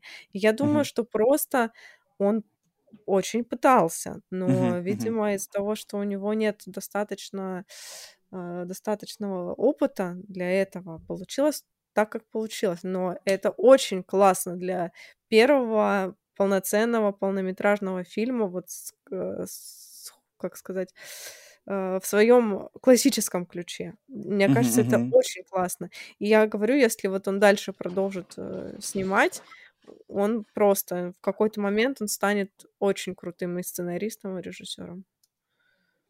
Угу. То есть ты это видишь, да, как что типа есть, как бы у Руни есть задатки, и по большей части все хорошо, но огрехи имеются, и огрехи сдерживают Конечно. его. Мгм. Это не то, что Блин, огрехи, это просто недостаток опыта, я думаю. ай, так, сорян. Ам, вот я почему-то вижу, что вот э, он как бы именно вот так вот хочет сделать это. Ну, может. Не, не знаю почему. Что на самом деле, я не знаю. Что хуже, да? Нет, что на самом деле, я не знаю. А, и, что и на, самом, ну, на самом деле только Руни, конечно, знает. Да-да-да. Тут, кто, тут уж каждый как, как бы как каждый видит, то есть, да, да. Но, но вот то, что мы правильно с тобой согласились, что если бы было эм, вот этой э, кишков и всего вот этого посерединке меньше, да, то фильм, наверное, бы выиграл. Но, может быть, от этого он стал бы менее, что ли, менее шокирующим, например, да менее Да. каким-то еще. Тоже, как бы, знаешь, везде, везде свои плюсы-минусы. И вот Руня, я вижу, как Руня такой, черт, что делать? Потому Ну, что прям в Руня из- цепеневших... извращуга, да. Ему нравится в говне покопаться, вот в каком-то Да. детали, чтобы что-то это крупным планом, чтобы вот это покопаться. И мне кажется, он, он ставит на это ставку, что типа, о, а мне будут, как бы, об этом фильме будут говорить, потому что собака сожрала девочку. И на самом деле все говорят, ну, как бы это производит такой, знаешь, эффект удара по башке молотком, что ты волей-неволей потом выйдешь из зала и такой начнешь говорить, ёкарный, знаешь, какой я фильм вчера посмотрел? When Evil Lurks. Там капец. У Руни сто типа, процентов проблемы какие-то, потому что у него в оцепеневших от страха э, он над, над детем издевается. И в этом Издевается. фильме над детем издевается. У него какая-то неприязнь к детям, я не знаю, что там за травма у него в жизни произошла. Но это сто процентов. Ну вот мне подход Руни э, напоминает подход этих Индонезии, вот знаешь, Таиланда, mm-hmm. Индонезии, что-то в нем есть такое какое-то кустарно, да. кустарно-деревенско злое, мрачное, беспросветное, дети мрут, короче, топоры в голову. Да. Ну, на самом деле, что-то такое, знаешь, как будто вот ребята немножечко, у них вот м- рамки хорошего тона, хорошего вкуса, они отключены, знаешь, эти блокираторы. И они как бы фигачат, и им дозволено. Ну да. И мы как бы получаем это все. Но я хоть рад был, что в э, «Одержимых злом» концовка не такая дурацкая, как в «Оцепеневших от страха». Потому что меня супер бесит концовка «Оцепеневшего страха». Вот последняя сцена, где там дурацкий стул, компьютерный стул летит скримером в, в камеру, такой такой мерзкий. Остаток, осадок остался у меня по сей день остался у меня, по-моему, один из худших финальных кадров вообще в любом фильме ужасов, который я когда-либо видел. Um, поэтому вот так вот. Так, тогда, тогда... Спасибо, а, Энтони, Артем, а, э, кто там еще писал. Да, не можем мы всех, там люди много на самом деле пишут, но, надеюсь, те темы, которые вы поднимали в своих этих, мы тоже каким-то образом затрагивали. Тогда, пожалуй, мы можем переходить на наши любимые моменты. Так, Ален, давай пройдемся по нашему традиционному топчику любимых Давай. и нелюбимых моментов из фильма «Одержимые злом». Так, давай-ка начнем мы сегодня с любимого персонажа. Ален, кого Давай. ты в таком ключе? Я выбираю Педро. Так и знал. Конечно. Потому что он трагичный, с семейными проблемами. Может быть. Возможно, да. Может быть. У меня... Я сначала вообще написал, что у меня вообще нету любимых персонажей. Потому что, как я уже сказал, я в этом фильме просто не вижу персонажей. Я вижу как бы стереотипных болванчиков, которые просто в нем живут. Это была моя первая мысль. Потом все-таки я подумал, наверное, мне все-таки больше всего было интереснее всего следить вот именно за этой женщиной-чистильщицей. Потому что эти вот э, персонаж, который рассказывает правила, который э, типа смелый, но который все равно там не совладает с этим злом, мне такой нравится. Поэтому вот я ее выделяю, к сожалению, вот имя ее, имя ее не под э, сюда. Женщина-чистильщица, мой любимый персонаж. Мирта. Мир. Ми- вот да, Мир. Мирта. Я помню, что такое Мир. Мирфа, Марфа, Мирта. Ты знаешь, мне очень нравятся герои, как Педро. Так, ну-ка, ну-ка, ну-ка. Потому что Педро, он... ам, в нем нет... Нет. В нем нет ярких характеристик. Мне почему-то очень нравятся герои, в которых нет ярких характеристик. Вот, ну, там, условно, на- например, э, мы говорим, не знаю, про какого-нибудь Бэтмена, да? Тут сразу образ рисуется, и то, и все, и пятое. А вот Педро, каждый может быть Педро. Каждый может быть Педро. Педро — это твой сосед напротив. Вот такой. Ну да, ну да, отчасти так Он и не есть. хороший, не плохой. А и это меня подкупает, потому что, как бы, раз это может произойти из Педро, значит, может произойти с каждым из нас. Это не происходит с мгм, кем-то мгм, таким, вот, мгм.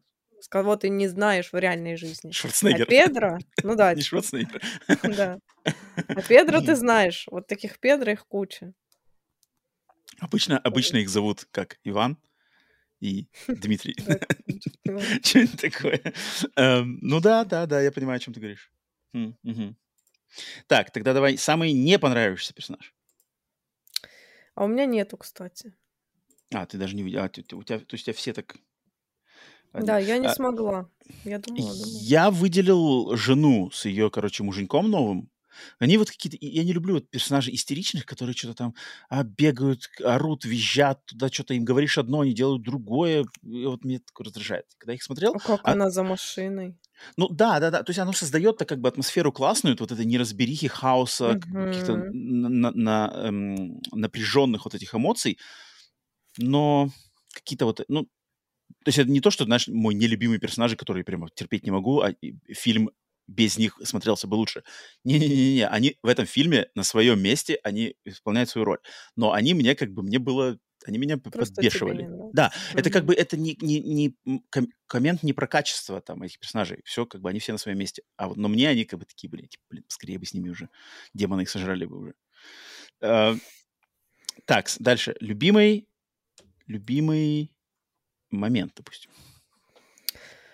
На самом деле я столько тут всего классного увидела. А, Так.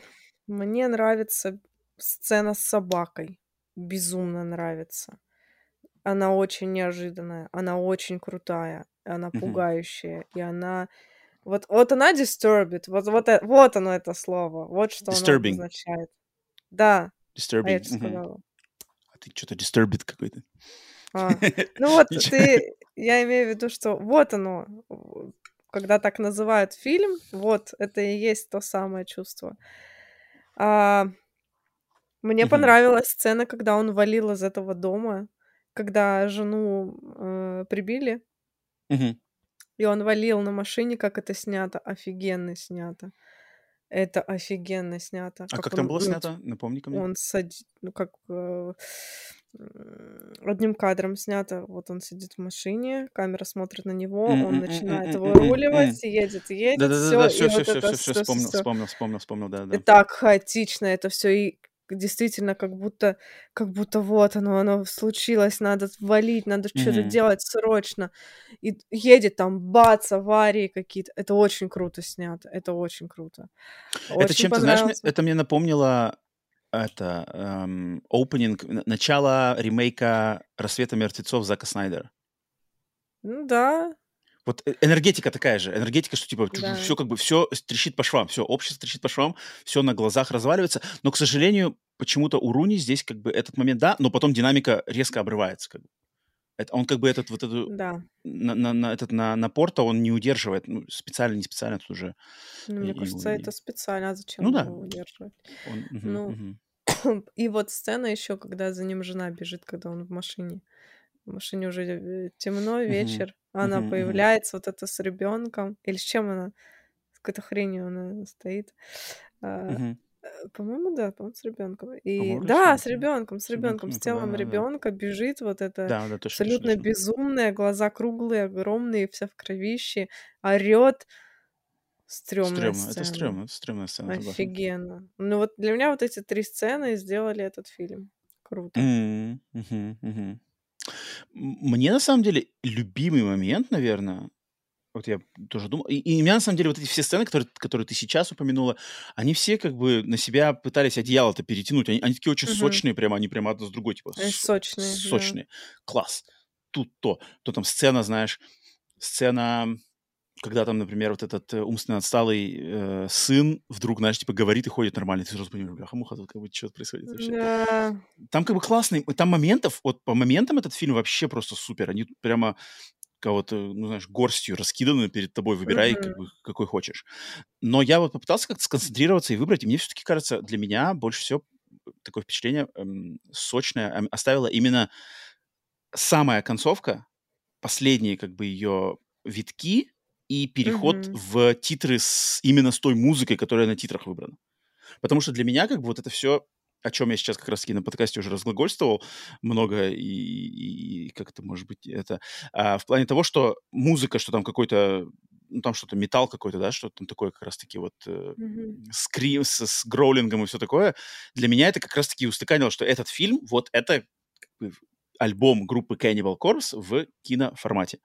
И вот эти mm-hmm. все моменты финальные, когда Педро, то есть все вокруг него как бы рушится все. Он, то есть он видит там, что сынуля бабулю съел, он там волос, да, вытаскивает из, из его рта, там те там кто-то, короче, а, зло родилось, куда-то ушло и где-то уже что-то делает. Ну, как бы все, тут, тут, тут полный коллапс. Да. Тут как бы вот именно беспросветная эта хрень. Uh, cut to black, да? Как, не знаю, как называется cut to black по-русски? Ну, типа, когда кадр на, на черный экран, как бы, cut to black. Я понимаю, о чем ты говоришь. Но По-русски нету, да? Нет какой-то фразы, да? Ну да, что типа, как бы все, Педро кричит, cut to black, э, гроулинг металл рубит, все, как бы, и ты такой, и ты такой сидишь, типа, бляха-муха. И ты как в таком, mm-hmm. таком на тебя все навалилось. И да. мне кажется, это, это, это, это задумка, это смысл, и он здесь выполнен на отлично, и поэтому как бы, свое дело сделан. И, и вот у меня не возникает проблемы э, света в конце туннеля, потому что оно как бы все выдуманное, это выдумка, это выдумка. Все эти правила, демоны, Уриэли, оно как бы все выдумано, и я нормально, я, я это воспринимаю как развлечение. И вот у меня, вот, вот у меня нету проблемы света в конце туннеля. Свет в конце туннеля у меня возникает проблема, когда все максимально реалистично, бытовуха, и вот просто кто-то кого-то там режет ножом фрицхонка. Вот тогда мне, мне срочно, Фрицхонка. вот мне срочно нужен свет в конце туннеля, когда мне показывают крупным планом фрица Хонку, который жам, жамкает и рубит кого-то, пожалуйста, дайте мне свет в конце туннеля. Потому что если света в конце туннеля нету, то я такой вообще как бы, типа, зачем? Зачем? Вот, вот, не знаю. А у меня вот было. почему-то был большой осадок, очень неприятный. Я прям дня три от него отходила. От, от, от вот Руни, да? Да, для меня это не а, было. А Фрица нет? Посмеяться. Нет, Фриц Прикольно. Блин, у нас с тобой нормально вообще забавно у нас контрасты в этом плане. Я, кстати, даже недавно ехала. То есть ты тоже беляш? Ты тоже беляш? Получается, только ты другой беляш. Ты беляш... Э, Я баурсак. Антируни, антируни, да. Ты Педро. Не дай бог. А, я даже недавно ехала и такая, блин, что-то вот мне хочется как будто золотую перчатку пересмотреть. А вот этот фильм... Блин, блин, это очень забавно, это очень забавно. А вот этот фильм, вот я реально, я легла спать, и мне прям не по себе было, мне было стрёмно. И потом я еще дня три думала про это. Мне еще текст э, сказали написать я пишу, и я это все вспоминаю, и мне так, так не по себе от этого. О! Обалдеть. Руни. Вот у меня точно такие же ощущения от «Золотой перчатки». Я когда его А, ну смотрел, я вот. такой сижу, Вот ну это, прямо... вот это фан. Как это Золотой работает? Вот где, где, как, вот, вот как, блин, человеческие э, личности, мозги э, интересно устроены. А вот я, я просто помню, как я смотрел «Золотую перчатку», мне прям было немножко даже плохо, я точно никогда не захочу пересматривать «Золотую перчатку». Обалдеть. Обалдеть. Так, лю- любимая... А, самый не понравившийся момент, давай. А, да, есть такое у меня. Это у меня... Так, так, так. а, вот когда действие уже происходит... Что это, церковь? Церковь, по-моему. Церковь, да, вроде была, да. Да, да. Когда они в, в полах находят этого Уриэля с другими трупами, и Мгм. там все вот это говно течет, и начинается какая-то беготня, а, они там что-то бегают, эта бабка со своей вот этой сферой бегает, пытается что-то сделать, Педро лезет в это говно, все, этот Уриэль ему ха-ха-ха, Педро, я-то все знаю про тебя, ты такой секой. Вот это мне не нравится. Вся вот эта сцена, Мгм. как они пытаются избавиться, бабка помогает, мне не нравится. Вот это худшая часть этого фильма. Нудная, Мгм. Мгм. Мгм. непонятно для чего сделанная, потому что все равно это ни к чему не приводит. И в целом какая-то очень хаотичная. Я понимаю, о чем ты. да. Мне понравилось, как, как вот у нее дети здесь показаны. То есть здесь дети такие, они, они вот... Они здесь как бы классно... Вот эти пор- по- пораженные злом дети, они играют классно на чувствах людей, которые как бы хотят... То есть они им лгут, они им откровенно лгут, врут, с такими наивными ангельскими личиками Да. врут. Но мне кажется, они делают настолько как бы очевидно, что людям, таким как Педро, как, бы ты, как будто бы ты хочешь им верить. Мгм. И они как бы им хотят верить, и все, ну, все приводит к плачевным результатам. Это, мне это понравилось. Хотя я понимаю прекрасно в том, что как бы поставлена эта сцена очень да, хаотично, что как будто что-то как-то да, есть там такая неразбериха. Мгм. Ам, я тогда выделю еще момент с... э, а, не знаю, что Руня любит, вот, э, чтобы кто-то там машины сбивали кого-то, когда они на машине везли как раз-таки этого Уриэля, выскакивает мальчик, вот это все, ну, то есть такой стандартный пример, там, Уриэль куда-то выпал, причем они не заметили, как этот Уриэль выпал. Как это вообще можно не заметить? У тебя огромный гнойный тюфяк сзади машины, и вы просто уехали куда-то и не заметили, что он у тебя выпал. Да тупо, как бы тупо машина бы даже легче бы по дороге ехала. Да. Когда такой тюфяк, тюфяк у тебя вывалился из кузова, ты бы просто, любой водитель бы почувствовал, что машина просто даже по-другому на дороге держится. Это, это, это факт. Это просто факт существования. А тут такие типа, мы Уриэля потеряли. Ой. Ну, это реально какие-то, знаешь, приключения Шурика включились на момент. Их же трое там тоже, они ехали, их троица или двое. двое. Это было немножко дурацко. Я, я потом был очень рад, что не, не в не в таком ключе начало все в каком-то развиваться, поэтому вот я этот момент выделил. Так, э, любимое убийство. Есть такое у тебя здесь? Блин, я хотела написать собаку, но она-то выжила. Ну, в смысле, не, не убийство собаки, а убийство с собакой девочки. Но девочка выжила, поэтому я написала жену, когда ее захерачила машиной. Подожди, а- Ярко. а- Ага, это я понял, да. А, а подожди, а девочка выжила, да? А я написал собаку. А девочка выжила? Она сначала выжила же. Ну, Так а- короче, она же собака уже, мне кажется, превратилась в демона. Мне кажется, собака ее Да. разорвала, а она стала демоном уже просто. Ну, она стала демоном, но типа тело-то у нее осталось. Она-то Она уже потом, потом уже как бы ну, Ну, заговнилась. Я, видимо, я, видимо, считал, что как бы, на моменте нападения собаки на эту девочку жизнь девочки прекратилась как нормально. Ну, там просто ж показывают, потому что она такая стоит, вся нетронутая, абсолютно без единой царапинки, и такая, ой-ой-ой, все Так в это, мне кажется, порядке, это уже порядке. демон. Это уже демон. Это уже... Да, но, ну, как я посчитала, что раз как бы нет факта того, что она прям труп, Тебе демоны разыграли, Алена, тебе демоны разыграли. Эм, но я вот выделил собаку. То есть, да, вот эта сцена с собакой, я- когда, ты, когда ты только видишь эту собаку, ты понимаешь, ты смотришь фильм Дэмиана Руни, и там огромная собака появляется рядом с, с детьми. Я такой сразу, типа, все, ничего хорошего здесь не жди. Я просто сижу, вот у меня реально было лицо, как бы, э, рука на лице, я такой, типа, так, когда эта собака нахрен кого-нибудь разорвет? Я просто сидел Реально? и А ждал. я не ожидала. Не, я сразу же очень понял. И. То есть там такая собака, такой как бы терминатор, блин, от животного мира. Я сразу понял, что ну, Я ну, такой ч- чувак, как Дэмиан Руни, не, не сможет, не, не- чтобы тут собака всех не разорвала. Я просто сразу же... челюсть выпала на этом моменте, я охренела. Так, окей. И тогда... Только Алена, только Рома. Ален, что тебе только тебе приглянулось? Есть что-нибудь такое? Да, я поняла, что я, эм, как сказать, опознаю его стиль.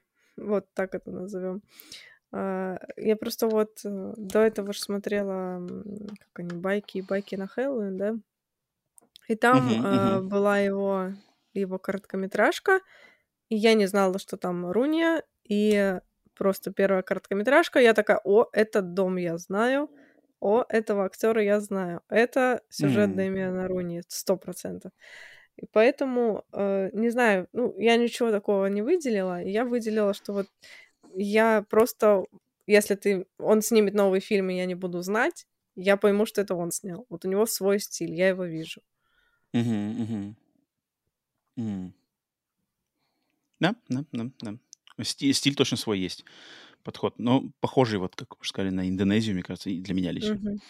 А, я, опять же, естественно, рубрика «Только Рома, только Алена», я не могу...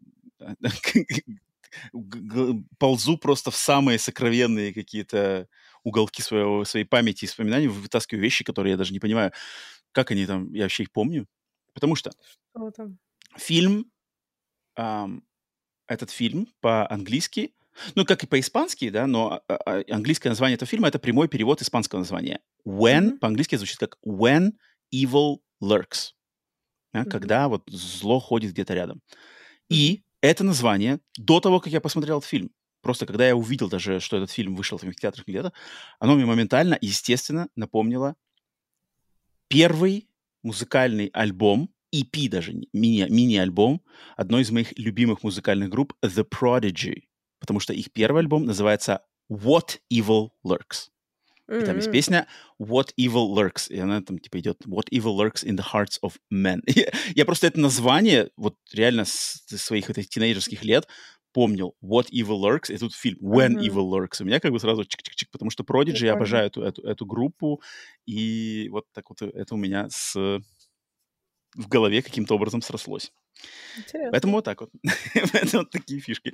Э, всем, кто, всем, кто любит Prodigy, Ален, ты любишь Prodigy? По-любому. Не моя группа. Кошмар. Кошмар. Voodoo People, Breathe. Ничего тебе не говорит про это.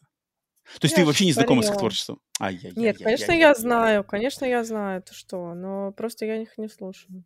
Теперь пришло время нам предоставить вам киногарнир к фильму «Одержимый злом». Киногарнир — это какой-то фильм, по фильму от, один от меня, один от Алены, который мы считаем э, будет хорошим дополнением к нашему основному э, фильму этого выпуска.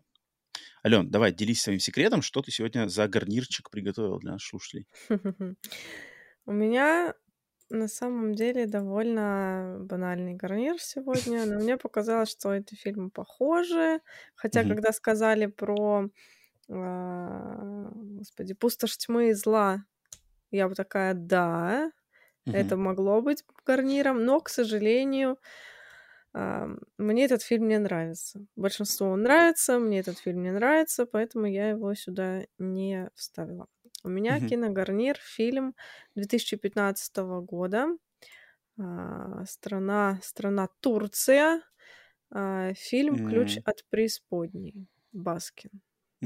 Я, я думаю, я, я такой думаю, Баскин, потом такой ключ от преисподней. Такой, о, нет, не то. А. В этом фильме пятеро полицейских едут на вызов и попадают в дом ада, кишащий жуткими тварями, где им придется рассчитаться за свои грехи.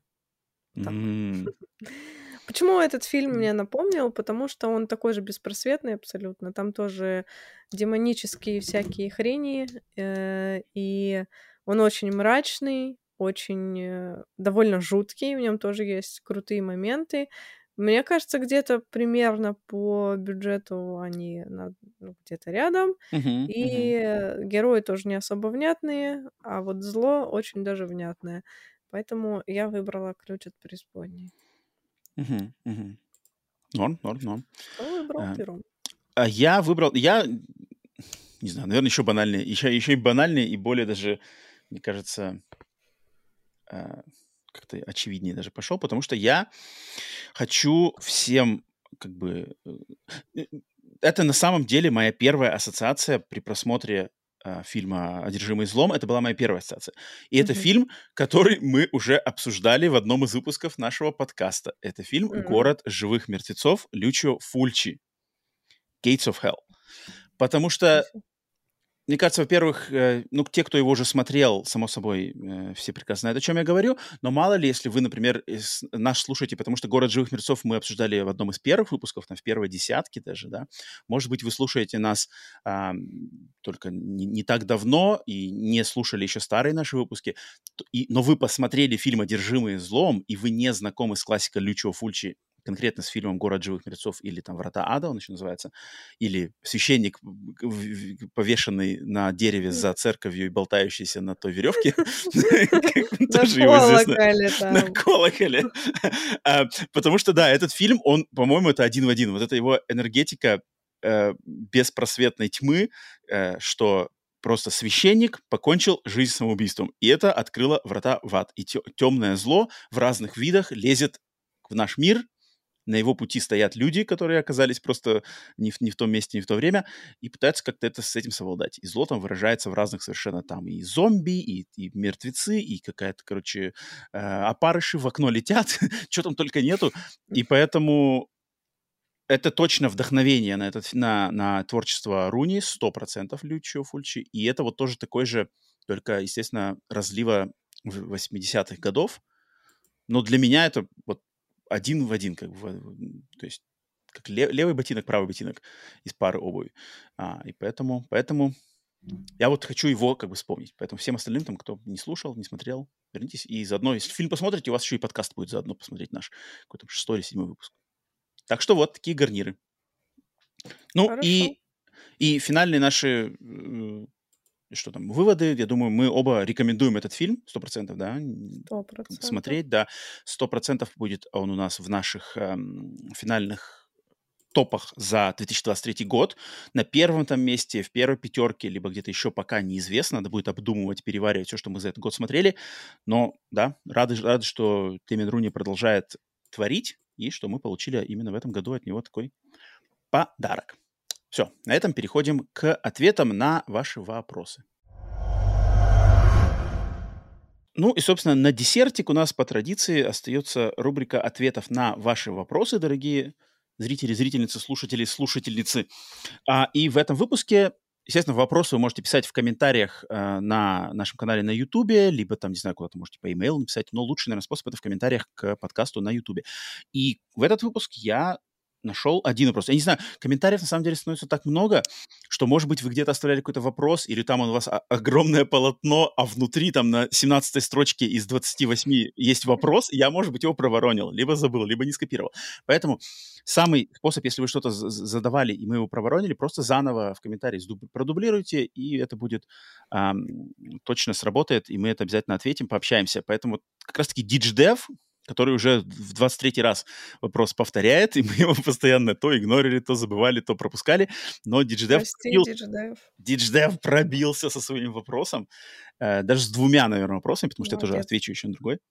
А, первый вопрос он спрашивает. Назовите несколько хорроров любого качества с крутым, капслоком написано, с крутым саундом, жутким, депрессивным, драйвовым, любым, но реально таким, который делает много для фильма. Алена. Рома мне этот вопрос э, вот прямо перед подкастом вот прямо запульнул. Прямо, не дал мне подумать. Говорит, ну что, ну ты же быстро вот сейчас сообрази, давай. И, э, соответственно, если бы я, наверное, Хрестоматийные примеры. Если бы я подумала подольше, наверное, у меня были бы более интересные варианты. Но так как мне надо сказать что-то, что мне пришло первое в голову, я точно выделю It Follows, потому что э, там нереальное музыкальное сопровождение, которое я гуглила, которое я искала, я вот эти все саундтреки, мне было интересно. И, конечно же, Sinister, потому что Sinister, э, мне кажется, на 50% построен на звуках, на этих мелодиях, которые mm играли в этих э, фильмах, которые снимали дети. Uh-huh, uh-huh. То есть два у тебя варианта, да? У меня два, не знаю, один точно не очевидный, но, может быть, не такой, какой DigiDev хотел бы получить, а второй, второй я не мог не упомянуть. Um, первый вариант — это та музыка, которую написал Мерлин Мэнсон к первому фильму «Резидент Evil. Обитель зла». О, да, это Это просто феномен. Вот это а- основная тема, вот эта, которая играет там на вроде на начале фильма, это просто что-то невероятное. То есть это вот эта смесь электроники и, ну, электроника это на самом деле по большей части. Ну, он талантиш. Это просто... Я, и- я, и, и меня это такая боль, что почему Мэнсон больше такого никогда не делал. Я бы просто на основе этого... Мэнсон, фигач инструментальные альбомы. Сиди там у себя в своей спальне, ничего не надо, просто фигач элекс- э, инстру- э, электронику в, в стиле саундтрека к первой обитель зла. Я буду, буду только так поглощать. Он никогда этого больше ничего не сделал. Блин, я не понимаю, зачем... У него такая классная эта тема. Я просто помню, когда этот фильм вышел, я слушал этот саундтрек, и там, Мгм. значит, ты просто можешь... Вот ты как бы идешь по улице, если у тебя в наушниках начинает играть эта музыка, у тебя мир просто Ага. преображается. У тебя Это мир преображается. Да. Да, у, она, у нее есть какая-то такая супер сила, что она любо... где бы ты ни находился, но если эта музыка у тебя играет в, душ- в ушах, у тебя все как бы сразу... Это. Это что-то невероятное. Я очень скорблю, потому что Мэнсон больше не занимался такой откровенной электроникой, без вокалов, там, без гитар больше. А, Поэтому это я хотел выделить. А мой то, что я в голову, опять же, пришло у меня, э, когда ты упомянул саунд, я вот выделю очень дикий, на самом деле, пример. Может быть, даже никто про это не знает. Так. Японский фильм под, наза- под названием Wild Zero. Опять же, я не знаю, как он по-русски называется, Алена, если можешь помочь мне сейчас в кинопоиске забить. Wild Zero я поищу. это, наверное, год 2004-2005, середина 2000-х, короче. Фильм про то, как группа панк-рок, японская панк-рок группа, э, которая называется The Wolf, что-то там, Zero Wolf, это реально существующая группа. Э, они все вот таких, э, значит, а-ля Ramones, то есть именно классика, классика панк-рока, то есть черные косухи, вот это все. И они по этому фильму, они с помощью гитары всего-всего сражаются с зомби, с нападением зомби под, под э, ярый японский панк-рок. И весь саундтрек у него тоже такой же. Я люб- очень люблю панк-рок музыку, а, всех ее разновидностей, и хардкорный панк, и поп-панк, очень мне это все нравится. Японцы делают свой собственный панк, и поэтому фильм Wild Zero для вот таких. Или Дикий И- ноль. Дикий ноль, конечно же. А, Какой год еще раз? 2005, да, наверное? 99-й. А, даже так, ну, значит, тогда я, я его смотрел в середине 2000-х, а, значит, он еще даже раньше. То есть это такой уже достаточно дремучий, дремучий фильм, но вот это вот, опять же, делюсь сокровенным, потому что я думаю, немного кто про него вообще знает. А, а штука, штука угарная и забойная. З- А, Зомби поэт- смешные.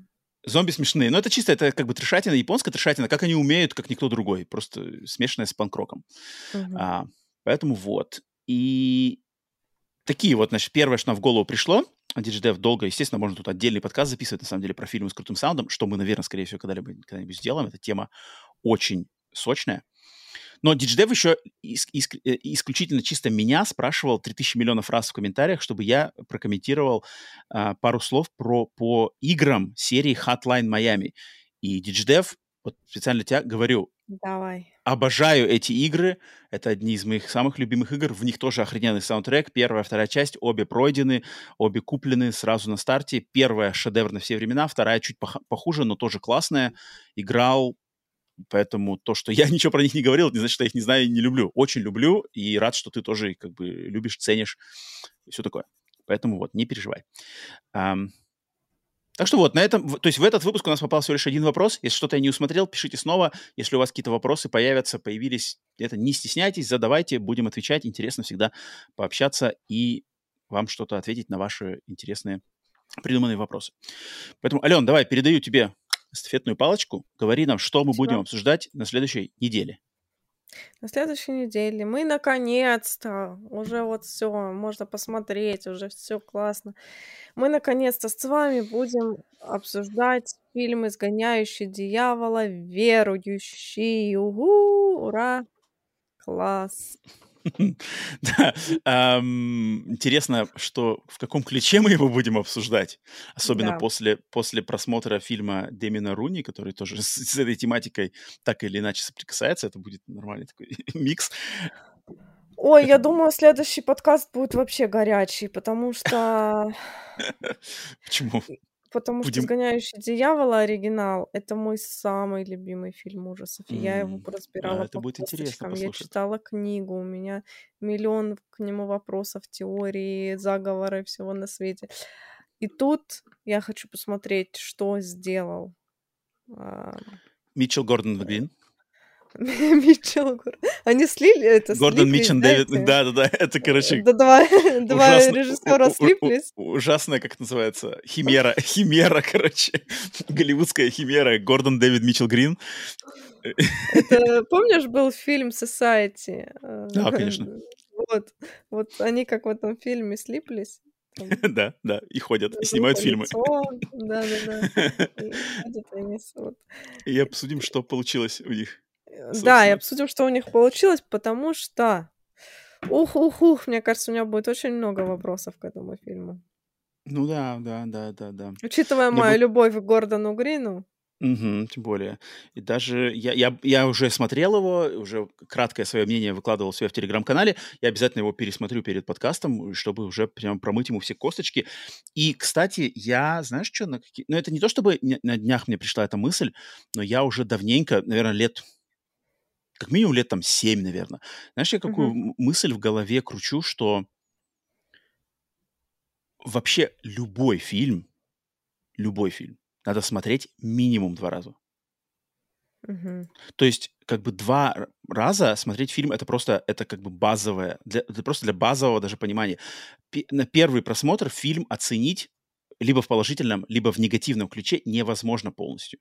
Просто невозможно. Это как бы наш, наше сознание не может информацию с первого захода в, в как бы в максимально адекватном ключе воспринять. Вот это, эту я мысль, как-то я с ней живу, знаешь, очень давно, потому что я постоянно, знаешь, э, натыкаюсь на то, что я какие-то фильмы пересматриваю, и мои впечатления на второй просмотр, они могут быть просто другие, кардинально. да. Да, это какая-то, мне кажется, очень, очень важная тема, естественно, очень такая, как бы, знаешь, требовательная, то есть понятно, что это, это двойная трата времени и все такое, но что-то в этом есть. Если вы, вам тоже близка такая мысль, то пишите, опять же, в комментариях свои мысли по этому поводу. Всегда интересно послушать тоже других людей. Все, на этом 137-й из будущего подкаст «Сигналы тьмы» завершается. Надеюсь, вы приятно с нами провели время, почерпнули для себя что-то интересное, каких-то мыслишек, тем для размышлений, написали нам в комментариях в ответ ваши мысли, которые мы обязательно прочитаем. Поставили лайк, подписались, нас везде промоутнули, поставили рейтинги. Кстати, спасибо всем тем, кто в iTunes нам потихоньку, там э, несколько людей написали нам э, обзоры, э, ревью, э, буквально на днях какой-то рейтинг у нас появился, пятизвездочный еще один. Если, Ничего опять же, вы слушаете в Apple э, iTunes подкасты, и вам будет это несложно, поставьте там нам, пожалуйста, э, ваш рейтинг, и если по возможности, тоже напишите хотя бы пару слов обзорчика. Это, это на самом деле нам очень поможет в, этих всех этих топах, в- чтобы видимость вокруг подкаста составляла. И вообще, спасибо всем тем, кто подписывается. Если, может, впервые вообще нас сейчас слушаете, то вот мы потихоньку на Ютубе к тысяче подгребаем и будем праздновать вместе с вами, когда эту за эту тысячу перевалим. Все, на этом а, подкаст «Сплитскрин» с вами на этой неделе прощается. С вами были Алена, Рома. Всем покеда. Всем пока.